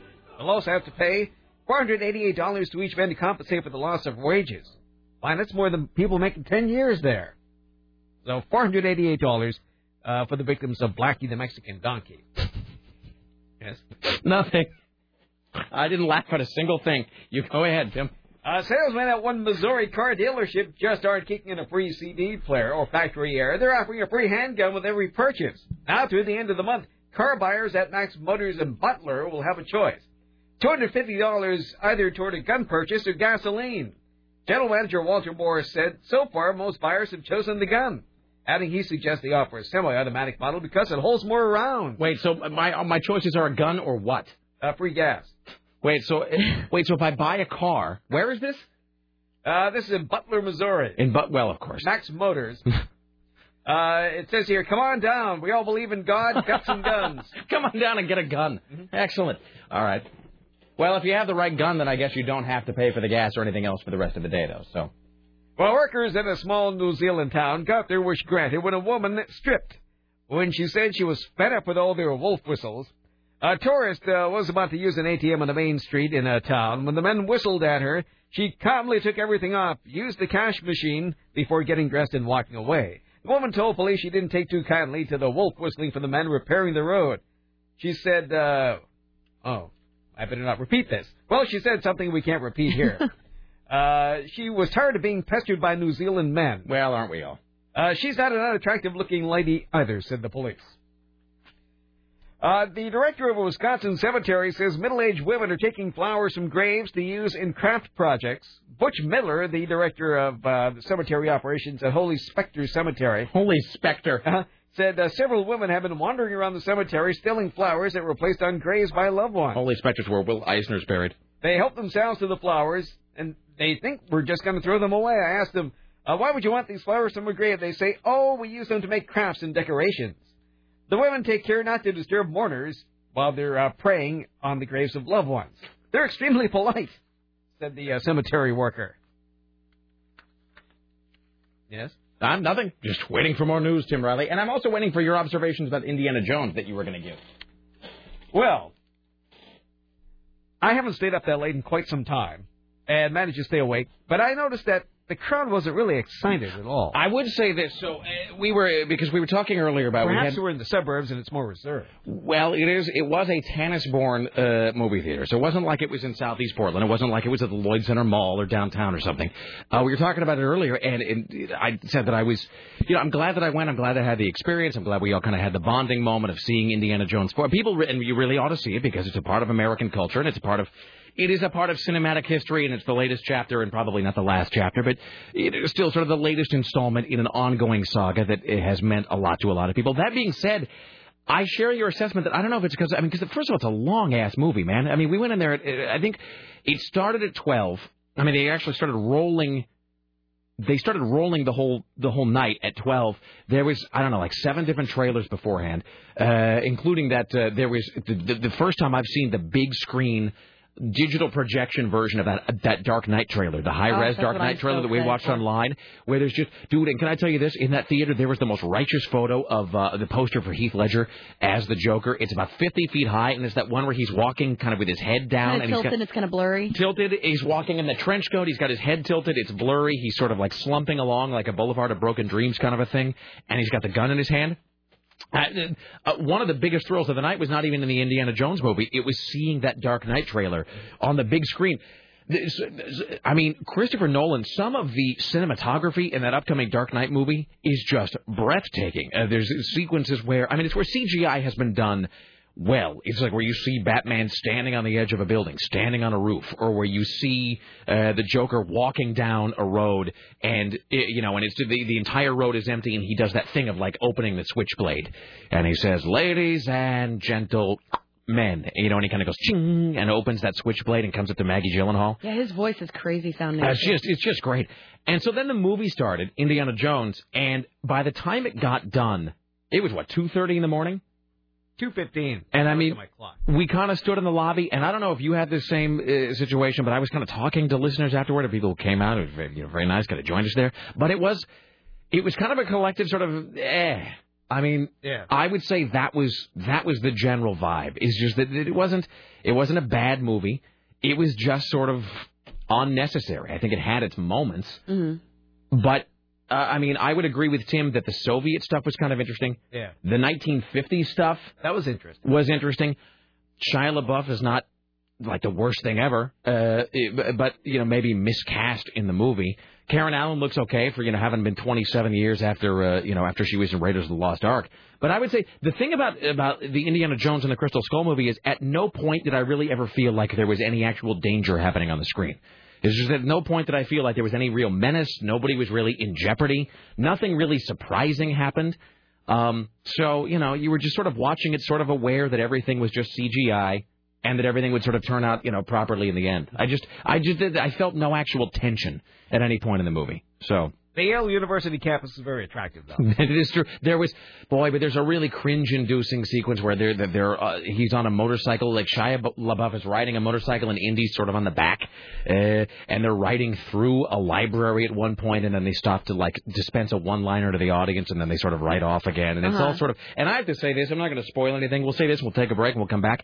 That crystal skull looks like just a glass thing full of saran wrap. I mean, I know that I know that it was. Look, I, and I'm not. And I mean, look, it's not, I'm spoiling it. It's called Indiana Jones and the Kingdom of the Crystal This Skull. looks like one of those cups you can get at uh, Treasure Island in Vegas. It, it's exactly what it looks like. And Mitchell Bickford is holding it throughout the movie and aiming it at There was a there was a guy who looks just like Mitchell Bickford in a bathrobe who was holding the crystal skull for about uh, ninety percent of the film. The crystal skull, and I'm glad I'm not the only person who thought there was actually a listener who emailed this exact same comment today. The crystal skull looks like a plastic novelty drink holder that you would get at Treasure Island in Las Vegas, filled with wads of Saran wrap. I mean, that's exactly what it looks like. So I, I mean, I know, and I, mean, man, they spent like 130 million dollars making this. So, and uh, and the final, I would say, I would say the final eight or nine minutes uh, of the movie, uh, which is sort of when everything, the denouement happens, when everything is sort of wrapped up. I would say the final eight or nine minutes of the film, the final last scene, is unbelievably fake looking. I mean, so fake looking, it kind of it, it appeared to have been drawn by kids with a fistful of Crayolas. So that being said, the middle section of the film works really well. I would you could lose the entire first 15 minutes uh, we, for me. We could have hated it more. We could, I mean, there was, I mean, I mean, it could have been a lot worse, but there's all kinds of things that they could have fixed to make it better. So So we still have The Dark Knight at least, and I have Sex in the City next week. we have you have Sex in the City to look forward to. You have The Dark Knight, and you haven't seen Iron Man, have you? No, I haven't. Iron Man is really good. Uh, I was probably just going to wait for a beer theater for that one. Iron Man is not bad at all, and The Dark Knight is. I will say this: that Indiana Jones will probably have a big first couple of days. I would imagine the drop off at the box office will be pretty substantial, and I will make a prediction right now that as much as I do want it to be good, first of all, Harrison Ford just looks tired, uh, and I don't mean Indiana Jones looks tired. I mean Harrison Ford looks tired. His teeth look as though they've had a lot of work done, and I think you nailed it when you said he had a nose job, uh, which is fine. You know, everybody wants to look good. Um, but just he, it takes about 20 minutes for your brain to reset and accept the fact that you are watching a 65 year old uh, Indiana Jones. So And and the other thing is, when the movie begins, you're not really sure if it's the beginning of the movie. You're watching several exciting trailers. All of a sudden, the energy level drops. yeah, And about five minutes later, you realize, oh, this is the beginning of the movie. we're isn't actually it? we're actually in the film. Yeah. Uh, so Cate Blanchett is great, and you know the, the, the middle section. There's a sequence where he and uh, Shia are like going through, uh, you know, like an underground cavern, looking at stuff, and that stuff is all really great because it feels like an Indiana Jones film. Mm. Um, you know, if they could go back and trim about 15% of the movie away, I think it'd be even better. That being said, see it, but I don't think it's going to rank. I don't think it's going to be one of the biggest films of the year. I think it'll be at least number three behind Iron Man and The Dark Knight, and quite possibly lower than that. So let's take a break. We'll come back in the next hour. We have the top five coming up. More from Tim Riley, Jim Roop. It is High Concept Thursday, and we'll have Great White in the studio. Stay there. It is the Rick Emerson Radio program. Don't go anywhere.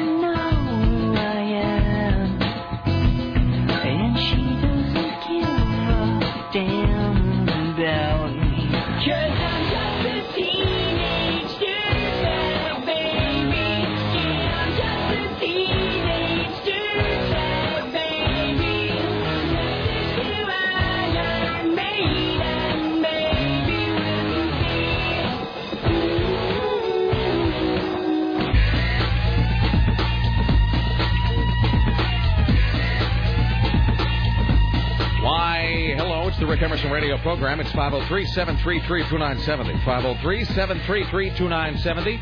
Still to come later on today, CNN radio correspondent James Roop. Uh, Tim Riley returns with more news later on the top five.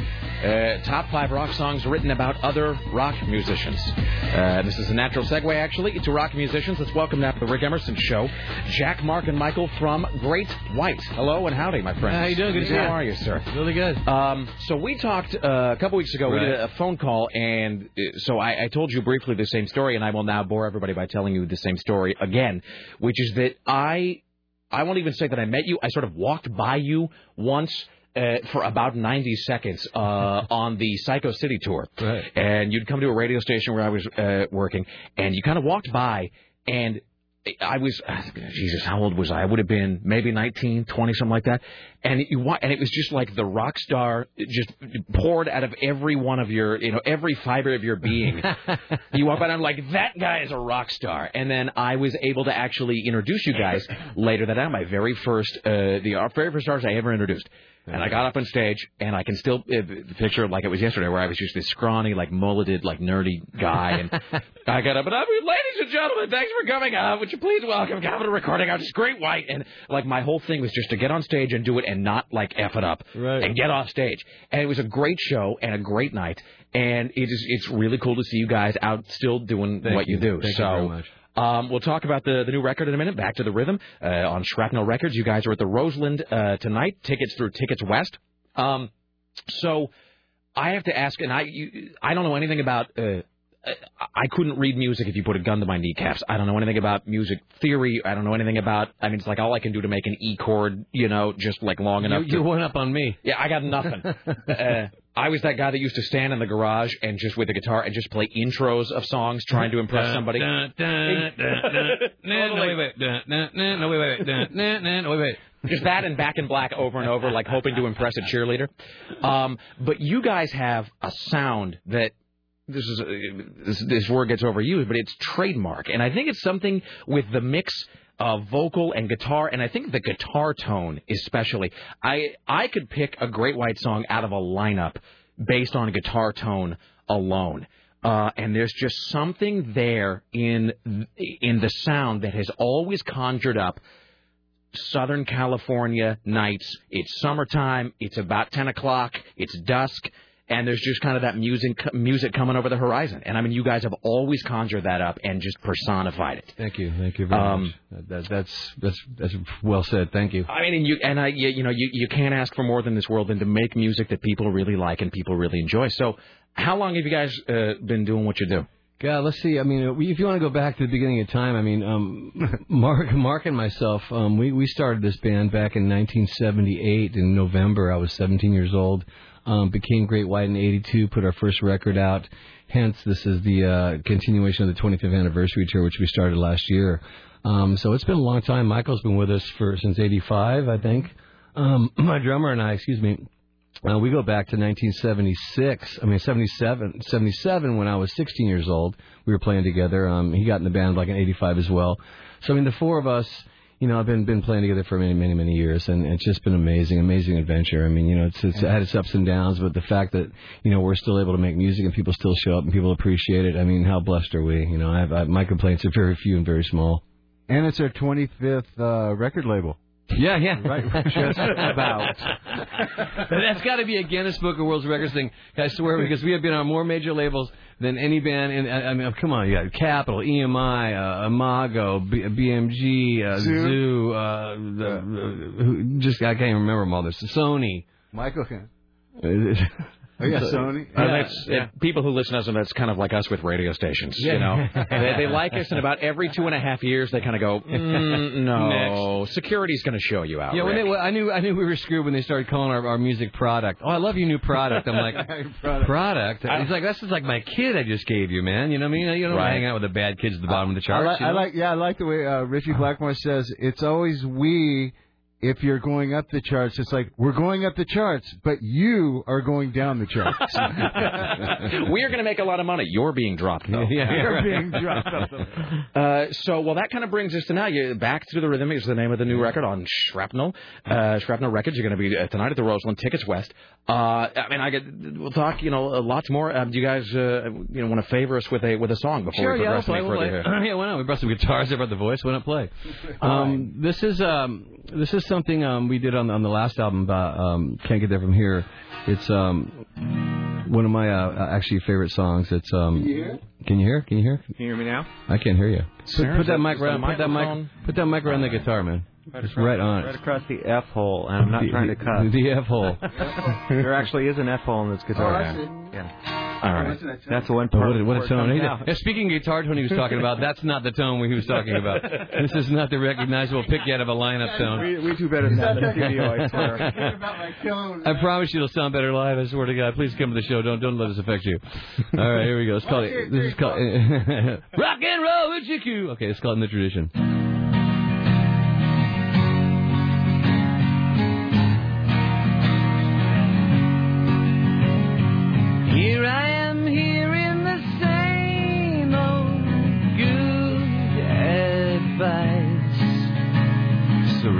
By fools who could swear each heart loves twice. I can't pretend everything's good. Believe me, I wish that I could. I can't fake a smile through the evening. I'll probably crack if the pain's too strong. Play a song for me, but it has to be in the tradition of love gone wrong.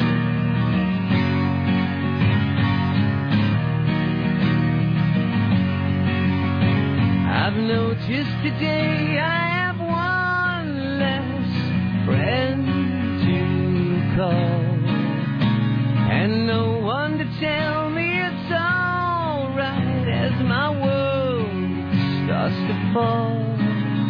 I'm doing the best that I can, best that and I've had all the help I can stand. I can stand.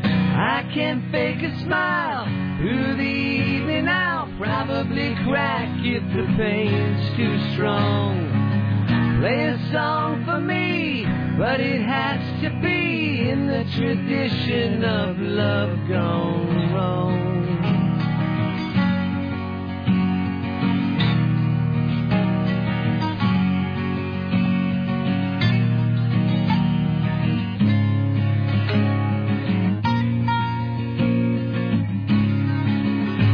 I'm ready to crash, yes I am. But I'll hide it the best that I can. Can't fake a smile through the evening. I'll probably crack if the pain's too strong. Play a song for me, make it last for me in the tradition of love gone wrong. In the tradition of love gone wrong. In the tradition of love gone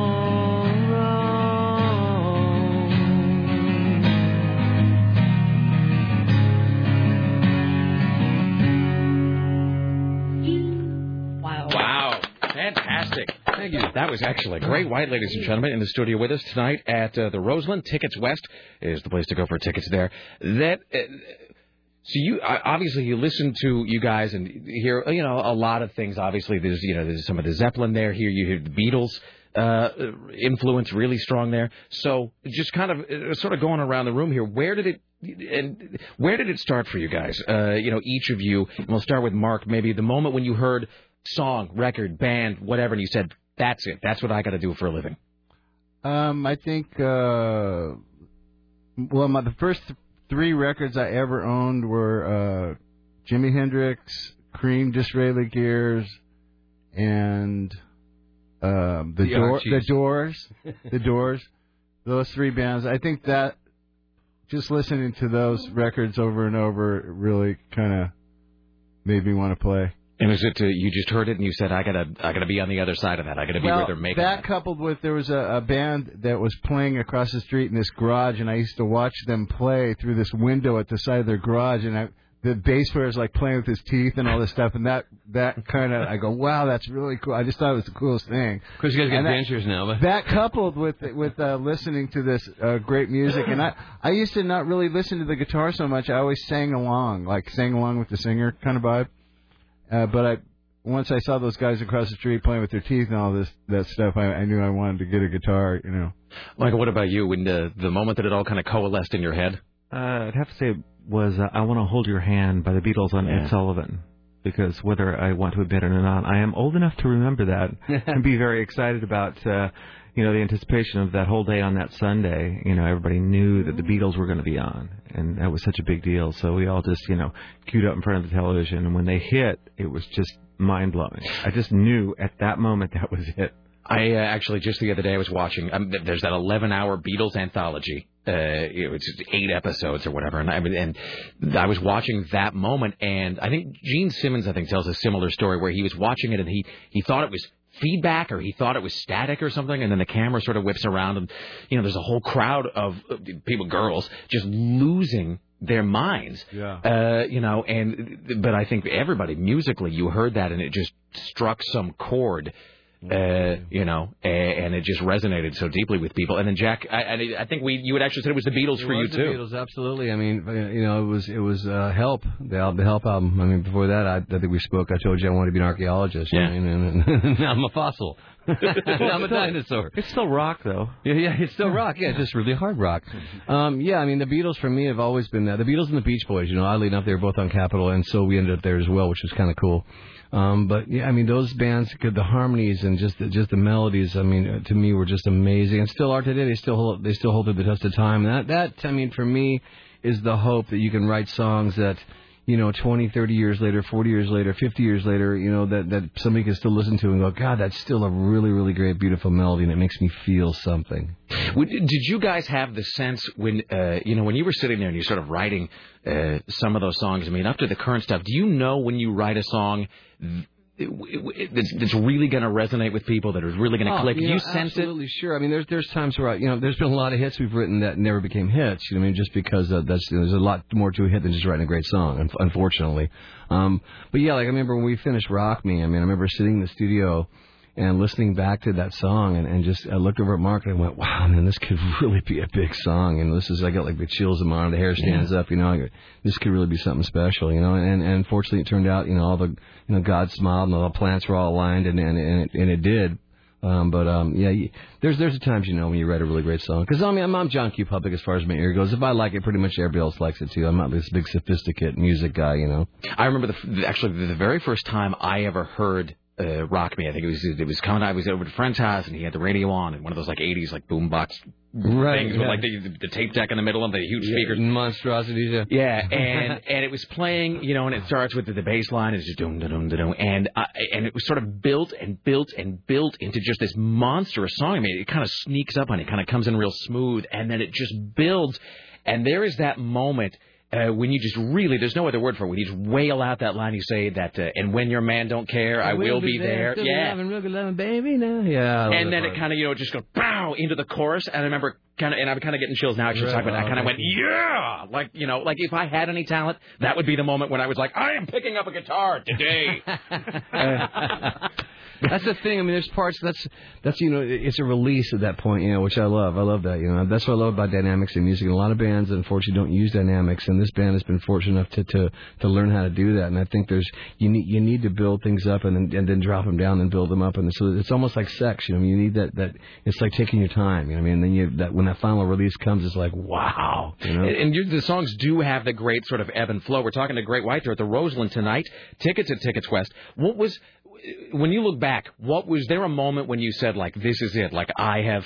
I have arrived. I've made it, or this is a moment that you filed away. You're like, this is the moment I'm going to remember. No right way. That's the thing about it is you you never feel like you've made it or No. or whatever. I mean, I I never have. I mean, I remember going to Japan for the first time. There's like two or three thousand kids in the airport like just like flipping out, and I'm just thinking like, I'm not Mike Tyson or Van Halen or whatever, you know. I can't believe this response. So I, I, don't, I don't think I think you can talk to anybody and you never quite feel like you know they're No, there's always that top there's of always that next hill to you know I'm and that's the beauty of it. I mean, I would never want to be in, in a situation where you felt okay, this is as much as I could ever do. Oh, because Oh, it, then, yeah. then why continue? Know, Right, I mean, if right, you can't right. write a better song than the last song, you might as well put your guitar away. That's what I think keeps us going. Is is we're always trying to improve our songwriting. You know, I, I know we can get one better. You yeah, know what I I mean, mean, whether it becomes keep whether, going. whether it becomes a million seller or not, you know, it doesn't really matter. It's just trying to improve upon your own stuff. You know. After we talked last time, I got a, an email from a listener. I wish I'd printed it out here. Who he had? I had mentioned the album "Sail Away," which I to this day think is one of the one of the great records. Thank It you. really is a truly great record. I mean, Thank you. front to back. I mean, there are moments on it that are just that transcend. And he actually said that the, the song, the title track "Sail Away." Through some quirk of whatever, had been playing in the delivery room when his kid was born, and he said that he loved the song. And at that moment, I mean, it, it, it, Wow. it sounds corny, but you can't, you know, to become a soundtrack to somebody's life and experience a moment. I mean, that's what it's, it's got to be what it's about. That, that is so amazing when someone, you know, they get married to a, a song we wrote or something, or it, the song re- takes them back to some outrageous moment or something. It, it's really neat to hear that because I have songs that, you know, that I can relate to for me that mean something to me in my life, you know, that I didn't write, but you know what I mean? So I can kind of relate to that, but to be a part of that is uh, really kind of special. And that brings us new record, uh, Back to the Rhythm on Shrapnel Records. Tell us, so what is, if somebody picks up this record, they put it in, they listen to it, what should they expect to hear coming out of the speaker? I would say in many ways it's kind of a great amalgam of all of our styles. I mean, we've got straight ahead rock on there, we've got blues tracks, we've got a couple of uh new no I wouldn't say modern modern things, but some of the some of the riffs that Kay brought we to the table we we uh it's kind of our uh, take on some of the more modern It's kind of a, like almost like a greatest hits. Yeah, in a way. In, in a greatest hits of styles in our whole For career. Great White, yeah. Put into one. Album. Yeah, I mean, you know, our records are generally very eclectic. You know, I mean, we don't try to pigeonhole ourselves into a certain type of sound. I mean, other than, you know, Great White has always been what Great White has been, and we've never tried to be anything that we're not. Like when, you know, when the '90s came around, we didn't put on Pendleton, stare at our shoes, and try to be grunge. That's right. You know, I mean, we, we, I mean, the thing about Great White is, first and foremost, we write songs that we like. Because so at the end of the day, whether we sell one copy or a million copies, we have something that we can listen to and be proud of. I, mean, that's important to me. I mean, I want to like my record. I want to like what I play. I don't want to go like, God, we sold 10 million records, but I can't stand that album. I do have uh, horrible memories of picking up the Native Tongue album by Poison and seeing that it was all in brown tones and Bret Michaels was wearing flannel, and I kind of went, "Oh no, please don't, no!" And uh, you guys never did that. Yeah, well, no, and, you know, and then you know, for better for worse, whatever. That's just that. That's just you know, I, I think who you gonna fool? You're not gonna you're, you're gonna piss your fans off, and you're not gonna fool anybody that's younger. They go like, these guys are an '80s band. What are they trying to pull? Yeah, right. Come on, Congratulations. oh, he's got a Pendleton, and he took his wig off. I mean, come on, you know, give me a break. Hey, you guys, uh, you guys want to uh, play us another song here? Yeah, this this is a little this is a little bit different. This is something we don't do all the time, but we'll uh, we'll clean this up for radio. This is um kind of like the uh the we don't take ourselves seriously song. Anyway, this is pretty much the story of our past life um back in the old days. It's called Wasted Rock Ranger. I'm cr- oh, I didn't want to ask for it. there you go. You ready? Okay. Yeah, if I can find. Find the hole. He's got to find his hole. Okay, ready? Well, I'm a wasted rock ranger. I live the life of danger. I'm on the road to find a higher high. I don't need no one's affection. All I need is my injection. My out of tune Les Paul will get me by. I've been doing gigs since I was ten. I really can't remember when I ever had a dollar to my name. My ears are blown, my eyes are red. I got big holes inside my head. for snorting too much crystal and cocaine. I have bennies with the breakfast toast, quaaludes with the evening roast, assorted snorts of powder in between. Well, I don't think a day's gone by that I wasn't drunk or high. It's the only way I keep my sanity. From Kegerston to Hootersville, my flaming strings have topped the bill. A thousand empty bottles earn my name. Endless strains of one night stands, sharing stage with half ass bands, and all the local groupies lay the same. Well, I could have had a paying job, working for some mucked up slob, wife of family, true security. But I left that poop behind for all that heavy metal grind. Cause rock and roll is in my blood to stay, among other things. Hey, you're a wasted rock ranger. You'll live the life of danger. Sing this song and follow it to the end. And when you reach number one, you can overdose for fun and go and visit Jimmy and his friends.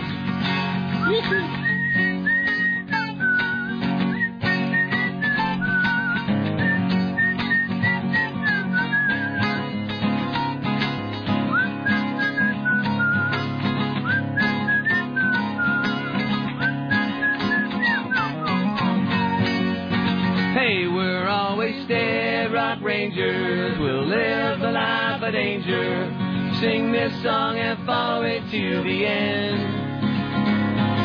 And when we reach number one, we'll all overdose for fun. And we'll hang out with Elvis and his friends. Thank you very much. Good night. Las Vegas. Ladies and gentlemen, Great White. Excellent. Fantastic. They're at the Roseland tonight. Ticket to Ticket West. Uh, the new record is Back to the Rhythm on Shrapnel Records. And uh, from somebody who actually owned that song on the flip side of a single uh, back in the 80s. Uh, thank you so much uh, for coming in today. I got to say one thing before we go. I want to thank Apple Music Row for loaning us this beautiful guitar to uh, to bring down here because we uh, we forgot one. We're musicians, man. And and um and I want to say thank you very much for bringing that. It's the only one you could hear too. so- Yeah, the only one you can hear. So yeah, it worked out well. Um, thank you guys very much All right. for that. We appreciate Thanks it. for Thank you so much. Great White, ladies and gentlemen. All right, back after this. Don't go anywhere. It is the Rick Emerson radio program. Try your best. Everything Why, hello, it's the Rick Emerson radio program. It's 503-733-2970. Like us at 3, like us 101 at 5. The Mike O'Mara Show at 7. Hello, Tim Riley. I enjoy those folk songs. You enjoy the musical stylings of Great White? I did. Excellent. Um, oh, and somebody pointed out that I did what I always do, Tim. I asked you what you thought of Indiana Jones, and then I just talked for 10 minutes about what I thought about it. Uh, Oh, I never pay attention What to was- like that. I mean, it happens all the time with a wide We're variety used to it by you've now. Just, you've just grown numb to it. Just like you asked me what I've done the night before, and then I start to tell you, you're like, well, let me tell you about me. Let me tell you what. This one says, Rick, I may have missed it, but I don't think I ever heard what Tim thinks of Indiana Jones. I heard you ask him, and then I heard you talk more about what you thought of it. I'm sorry if I missed it. Did Tim have a response? Tim? I may have. I don't remember. What did you think of Indiana Jones and the Kingdom of the Crystal Skull, Tim Riley?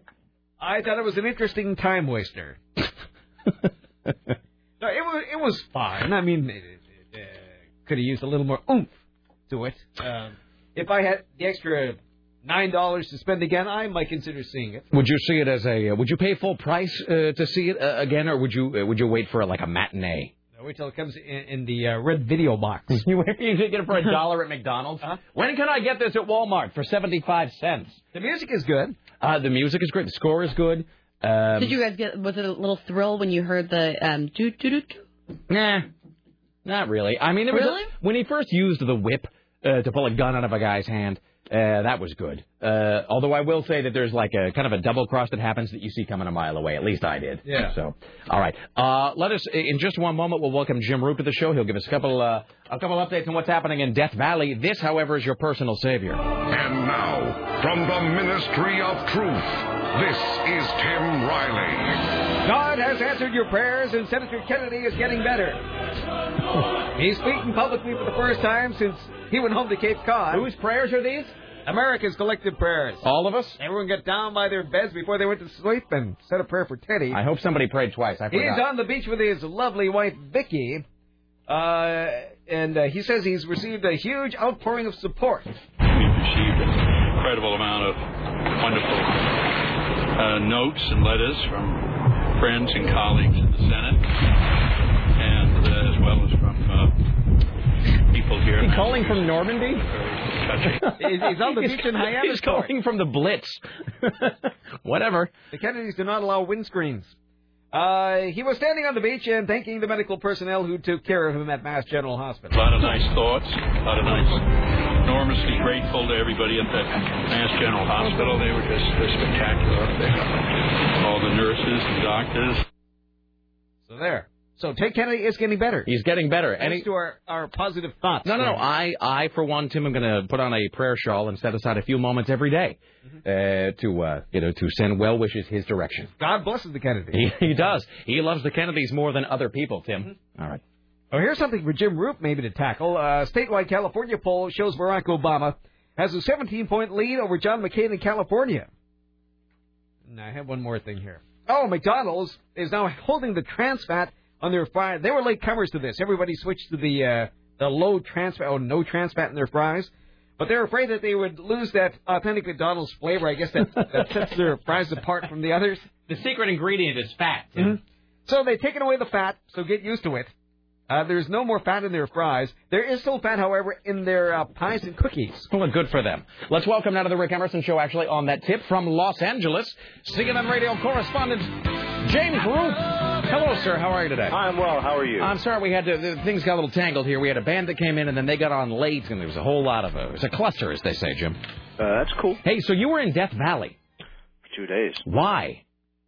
Uh, looking for bodies at uh, Barker Ranch. That's got to be the best and worst assignment ever. Look, you're going to go to a place where there's no cell reception or water. It's called Death Valley. It's 116 degrees, and you're looking for corpses. Go. You know, it was really cool. Uh, honestly, it was real creepy walking around uh, the the compound, just knowing, you know, what was going on there or, or what went on before they got there, and maybe the conversations they were having, places they were sitting and, and talking about it, and talking about more maybe as they wait out this race war they thought they started. Helter Skelter, brother. Yeah. So this is so now I get a lot of my Manson history confused. So this is the place where they were hiding out and where where the man came and found them. Yeah. All right. In fact, I, I I got myself into that little underneath that sink where they found Manson. Gee, it's like two by three or something, yeah, right? yeah, I got myself in there though. So was the was the theory that they they thought that they had killed a bunch of other people that had never been known about it or whatever, and that they might have been buried out there? Well, rumors I mean, for nearly 40 years has been rumors of bodies out there. Susan Atkins uh, was talking to her cellmate once about three bodies buried out there. But there's never been any missing persons reports uh, or, or anything like that. So the authorities never wanted to spend the money. And they were out there. They searched the joint back then. Uh, if there were any fresh graves, they would have found them. So uh, then there's this guy, this Paul Dostie, who trained this dog to search for clandestine graves, human remains. And he thought, what a great first search for this dog, because he's always been interested in, Right. in Barker Ranch, to go up there and sniff around. The dog hit on five places. So he convinced the sheriff to get some equipment up there and do some preliminary testing of the soil and so on. So they did. Some of those, there were consistencies between the science and the dog. So they thought they would do a more extensive scientific research and they brought in magnetometers and uh, ground penetrating radar and lasers and crap like that, plus the dog. So you got all these sciences and the dog, and, the, and they come to meet in five specific spots, meaning all the sciences come together Right. in five five spots. So the sheriff said, "Well, I guess the only way." Actually, the sheriff said, "Well, hell, I guess the only way we're going to be able to find out is if we dig. We do some digging. We got to get out there with the shovel." So they got some shovels and they they excavated the place in these five areas, an inch at a time. Uh, Just In 160, it's because it's here's a dumb question. It's hot, right? It's hot. It's Africa hot. Wow. So Tim Riley has just showed me a photo of the Death Valley Dunes. That doesn't look like a happy place. No, I can email you pictures. I took pictures with my BlackBerry um, while I was there of the things that were going. Is it on. pictures of the angel of death coming ever closer to you as you dehydrate in 116 degrees? Yeah, you know, I, I gotta tell you, man, it, it pays off to be a, a, an Eagle Scout because I was actually helping other reporters survive Right. because they were drinking sodas and crap like that. Those idiots. They have some whiskey. You know, people that you know, no sunscreen, no hats, no nothing. They don't know. You're going to Death Valley, man. Put a long sleeve shirt on, you moron. Excellent. Anyway, it, it, it turned out uh, the first day they found a bullet casing, Right. but it, it was made of some sort of alloy that proved it was recent, wasn't even around in 1969. The second spot, and that was the most probable spot. The second spot, some small, I think the remains of a pack rat or something they found. But what we were told is that the, the science is so preliminary, it, it's so new that even vegetation can give off sort of a, a decomposition type of alert A false dog. positive, one might Yeah. say. You know, so that's why they were saying it's inconclusive. The only way to find out is to dig. Well, they dug. They didn't find anything. I was like, I was looking around for Geraldo. I didn't see him. So because it's inconclusive, the good news is you get to go back at some point and sweat to death once Oh, I- more. Uh, I have to go back for the news conference, uh, which is fine. It, it'll be in Independence. It won't be up there at the ranch. They'll But- have it at the sheriff's office in Independence. Okay, but so you don't have to go out there and stand and point at the hole in the ground where nothing was found. No, but I but honestly, it, it, it was not bad being there. Yeah, it was hot. It was miserable. It was like, jeez, and there were other people there. Um, it's not that they were people; that they were idiots. I mean, you know, it's, come on. Tim and I are nodding our heads. That's a disdain with which we can identify, my friend. I just don't get, and, and the idiotic questions that they ask. God, shut up. You know, I'm trying to roll tape on that sound. Be quiet. You know, and uh, it's just, it was just ridiculous. I, I should just let them all die. I just should have just. No, I don't have any water. You're on your own, soda drinker. Jim, I'm so thirsty. I'm sorry, Tex. I'm all tapped out over here. You know, I'm sli- I'm slicing off pieces of my uh, SPF chapstick for everybody because their their lips are starting to look like you know they were in the Sahara for They're three days. blistering. I should have left them alone. So very, very thirsty. Look like the rise, the, the, flight of the Phoenix people, man. so. Excellent.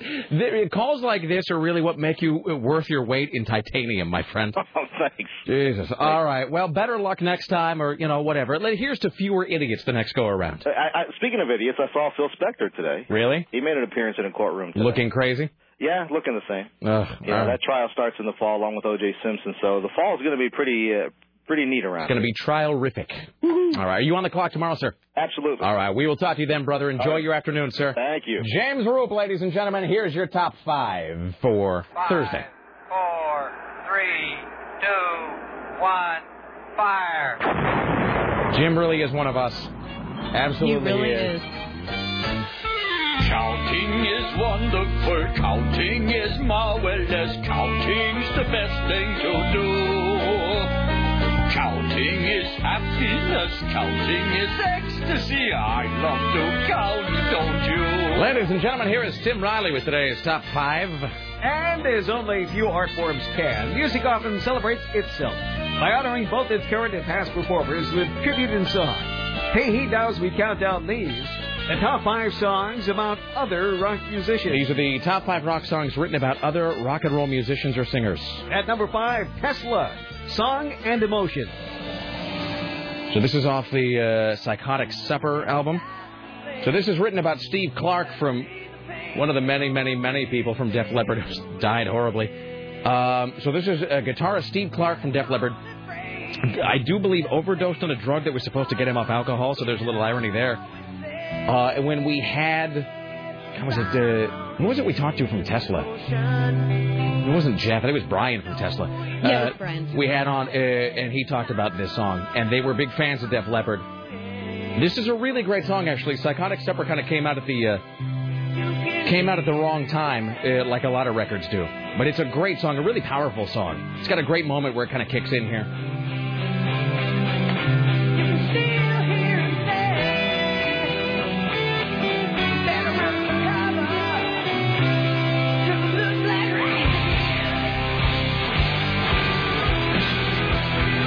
This was the lead-off track for the record, which didn't do them it didn't do them any favors because like eight minutes long, and nobody in radio is going to be playing some eight-minute Tesla song in 1993. That wasn't going to happen. Counting down the top five rock songs written about other rock musicians. Tim, Number four, Paul Simon, the late great Johnny Ace. the late great Johnny Ace. This is a great song uh, it- it- because it, it's on Hearts and Bones, I think. Um, and it's a fantastic song because it's really beautiful. It's kind of melancholy and sort of a downer, but it's a beautiful song. Um, sorry, my screen just went blank over here. I was reading. Um, it's a great song uh, because it actually is about two different people at the same time. It is about the R&B singer Johnny Ace himself, who died in like the most rock and roll way possible. He killed himself playing Russian roulette backstage in Christmas Eve in 1956, I think, 57. So he finishes up some big rock and roll show, Christmas Eve backstage. Hey Johnny, what should we do? I don't know. Let's play Russian roulette. Dead. Oh, that's horrible. It's a horrible story, but it is sort of perfect in its own awful rock fashion. It's all part of his rock and roll lifestyle, Sarah. Um, and later on in the song, he sort of turns it into being about John Lennon. So the song is both an actual tribute to Johnny Ace and a sort of de facto tribute uh, to John Lennon. So it really is a beautiful song. A big buzzkill, but a, a great song. These are the top five songs uh, about other rock musicians. Number three, Temple of the Dog. Say hello to heaven. And this is off the Temple of the Dog. I was talking to Chris Paddock from KUFO about this.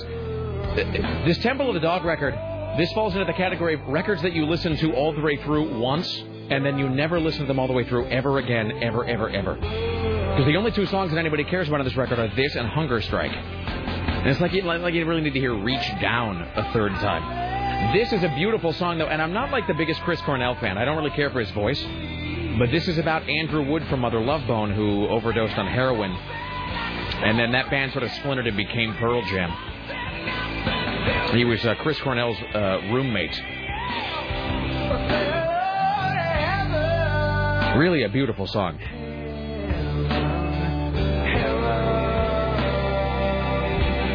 And I may be wrong about this, but I think this record, not this song, but I think this record by way of Hunger Strike was the first recorded music that Eddie Vedder actually put out. Before he'd even joined Pearl Jam, they had him on, I think, to sing to sing lead on Hunger Strike.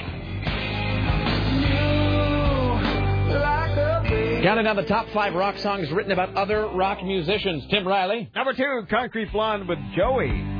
Uh, written by Johnette Napolitano about Joey Ramone, with whom she is rumored to have had a long and tempestuous relationship. This is a really amazing song. This is one of my favorite songs. It's it is so heartbreakingly beautiful. And it doesn't sound dated at all. I mean, it's from the 80s, but you would never know it. Not at all. You seen the video for this song? Mm-mm. It's her. Uh, I think there's two videos, but the one I remember is her as a sort of a nightclub singer, sort of like Dante's, but she's singing on stage, singing this, and there's no one in the club except for like one drunk kind of passed out at a table, and she's singing to no one. It's just, it's, it's beautiful. It's so sad, but it's beautiful. I love Concrete Blonde. I remember I drove with some friends to San Francisco and we just listened to Concrete Blonde all the way down there. It was They amazing. they've made some of the most amazing songs. I mean, this is sort of bloodletting, uh, sort of viewed as their definitive record, but I mean, they've had some really, really great singles apart from this album.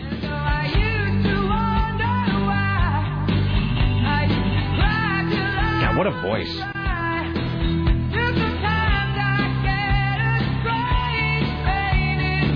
And the fact that it's about Joey Ramone just makes it all the more heartbreaking.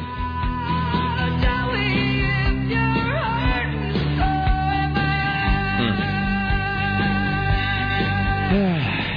What would a big pick me up this list has been? Seriously, Rick. Counting down the top five rock songs written about other rock musicians. Number one, Pink Floyd. Shine on, you crazy diamond. Way to sell it. Written, of course, about Syd Barrett, founding member and nutcase. Tim Riley, ladies and gentlemen, running for the door, holding all of us in disdain.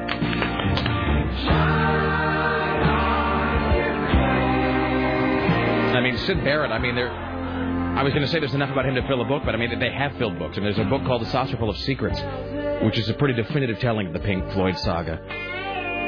I mean, Syd Barrett, I mean, I mean, talk about a guy who burned fast and burned out. I mean, he forms Pink Floyd, goes crazy, and ends up living with his mother, uh, completely oblivious to the fact that he used to be in a band called Pink Floyd. Jesus. Don't do drugs, kids.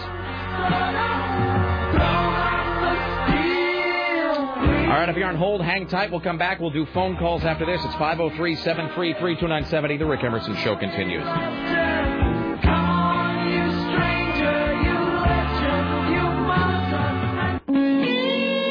Why, hello, it's the Rick Emerson radio program. We now enter the saddest part of the broadcasting day, the final segment of our show. Join us tomorrow when our guests may include Steve the Hook Novick. Or not. Yay, maybe. Uh, does it depend if he's in town? Remains to be seen. I don't really know. I think uh, Richie's trying to track him down.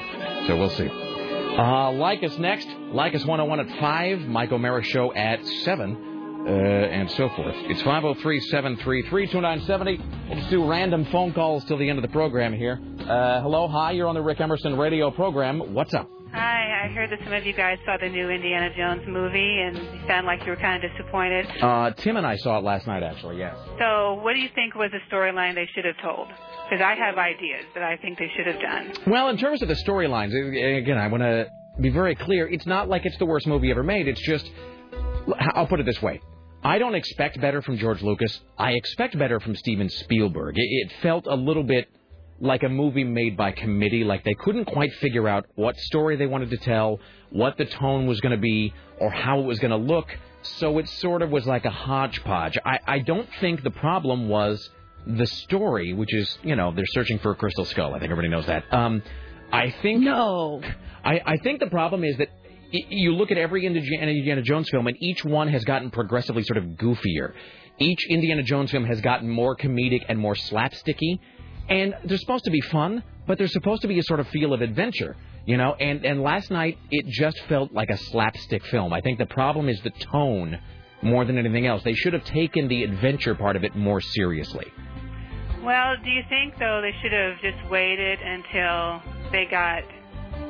Well, personally, I think I wouldn't have chosen Harrison Ford. I would have gotten maybe Russell Crowe or Matthew Fox, or found the time to look for an unknown actor with a lot of charisma, let the audience discover a new star, and tell a younger story. I don't want to see Indiana Jones old. I don't want to see Indiana Jones with a kid. If that's what's going on there with Shia. No, that I'll is give the bus. that is a fair point actually. Hmm. Uh, that it, it it was hard to see Harrison Ford be 65 years old only because your brain couldn't really adjust to it. So I will Yeah. say that it it took a good a good chunk of the first act to sort of wrap your Hey, brain so around was, that. were you right? Thank that you. Were, were the guys who did the um the um, the Indiana Jones thing that we did? No, they weren't in it. studio? No, the adaptation guys were not in. Not that I saw anyway. Hi, you're on the Rick Emerson radio program.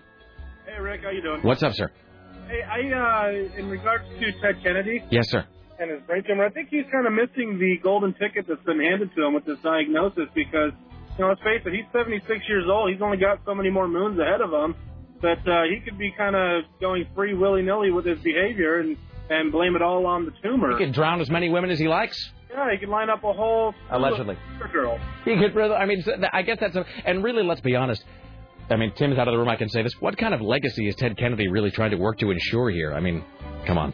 Well, yeah, we're all, you know, we're moving past the era to where the name Kennedy really has any kind of significant tone to it. He's the, you know, the last remaining original, you know. So I mean, It is true. No, he could. No, he could be. He could be working on his bucket list right now. yeah, go out with a bang. Thank you, or for several. Thank you, sir. Appreciate it. Um, hi, you're on the Rick Emerson show. Hello. It's kind of a callback to yesterday's high concept, but I saw a bumper sticker that I thought was really funny, but I don't quite get it. You ready? Yes, sir. Because my cat can eat a whole watermelon. I don't even know what that means. That's it. I don't. I mean, it, it, I got nothing. It makes you laugh. I It mean, is that does. all it? Is that all it does, or does it mean something? You know, not everything has to mean something, sure, uh, sir. Uh, you know, sometimes there are things that are simply amusing. There was the one I somebody told us one yesterday. It says, "You say tomato, I say go f yourself." So, thank you, my friend. Uh, I have one more. Real quick, okay. Is this this is going to make you the last call of the day? Is it not, Sarah? Yes, it is. Okay, if you try All to right, extend gonna- this, it's all on you. You made us laugh once. The pressure is on to complete this call as splendidly. All right, you ready? This is my idea. Yes. Biodiesel. Can you hear the corn screaming? All right. Thank you. All right. You know what I expected? I expected him to go. Wait, I have I one thought he was more. gonna hang up. And then click. Yeah. I was kind of disappointed. See there, but see, I can never spot it because that time I thought it was going to happen and then it didn't. All right. I got nothing. All right. Uh, we want to thank Great White for coming in today. Uh, those guys were fantastic. They're going to be at the Roseland tonight. Uh, tickets through Tickets West. We want to thank Jim Roop, Michelle Wright, and Bob Costantini from CNN Radio. Rick Emerson Show produced today and every day by the lovely and talented Tarek Dillon for AM 970 Solid State Radio. In the newsroom, Tim Riley. And the phones, Richie Bristol. The gatekeeper, Dave Zinn. The web mistress is Bridget from upstairs. The director of engineering is Brian Jones. And of course, CBS Radio Portland marketing guru, Susan. Don't F with me, Reynolds. As always, my friends, thank you for listening. Like us next. Like us 101 at 5. Mike O'Meara at 7. Don't let the bastards grind it down. I'm huge. Watch out for snakes. Bye now. And if you see a crack somewhere, take with you and try to seal that seal that crack up.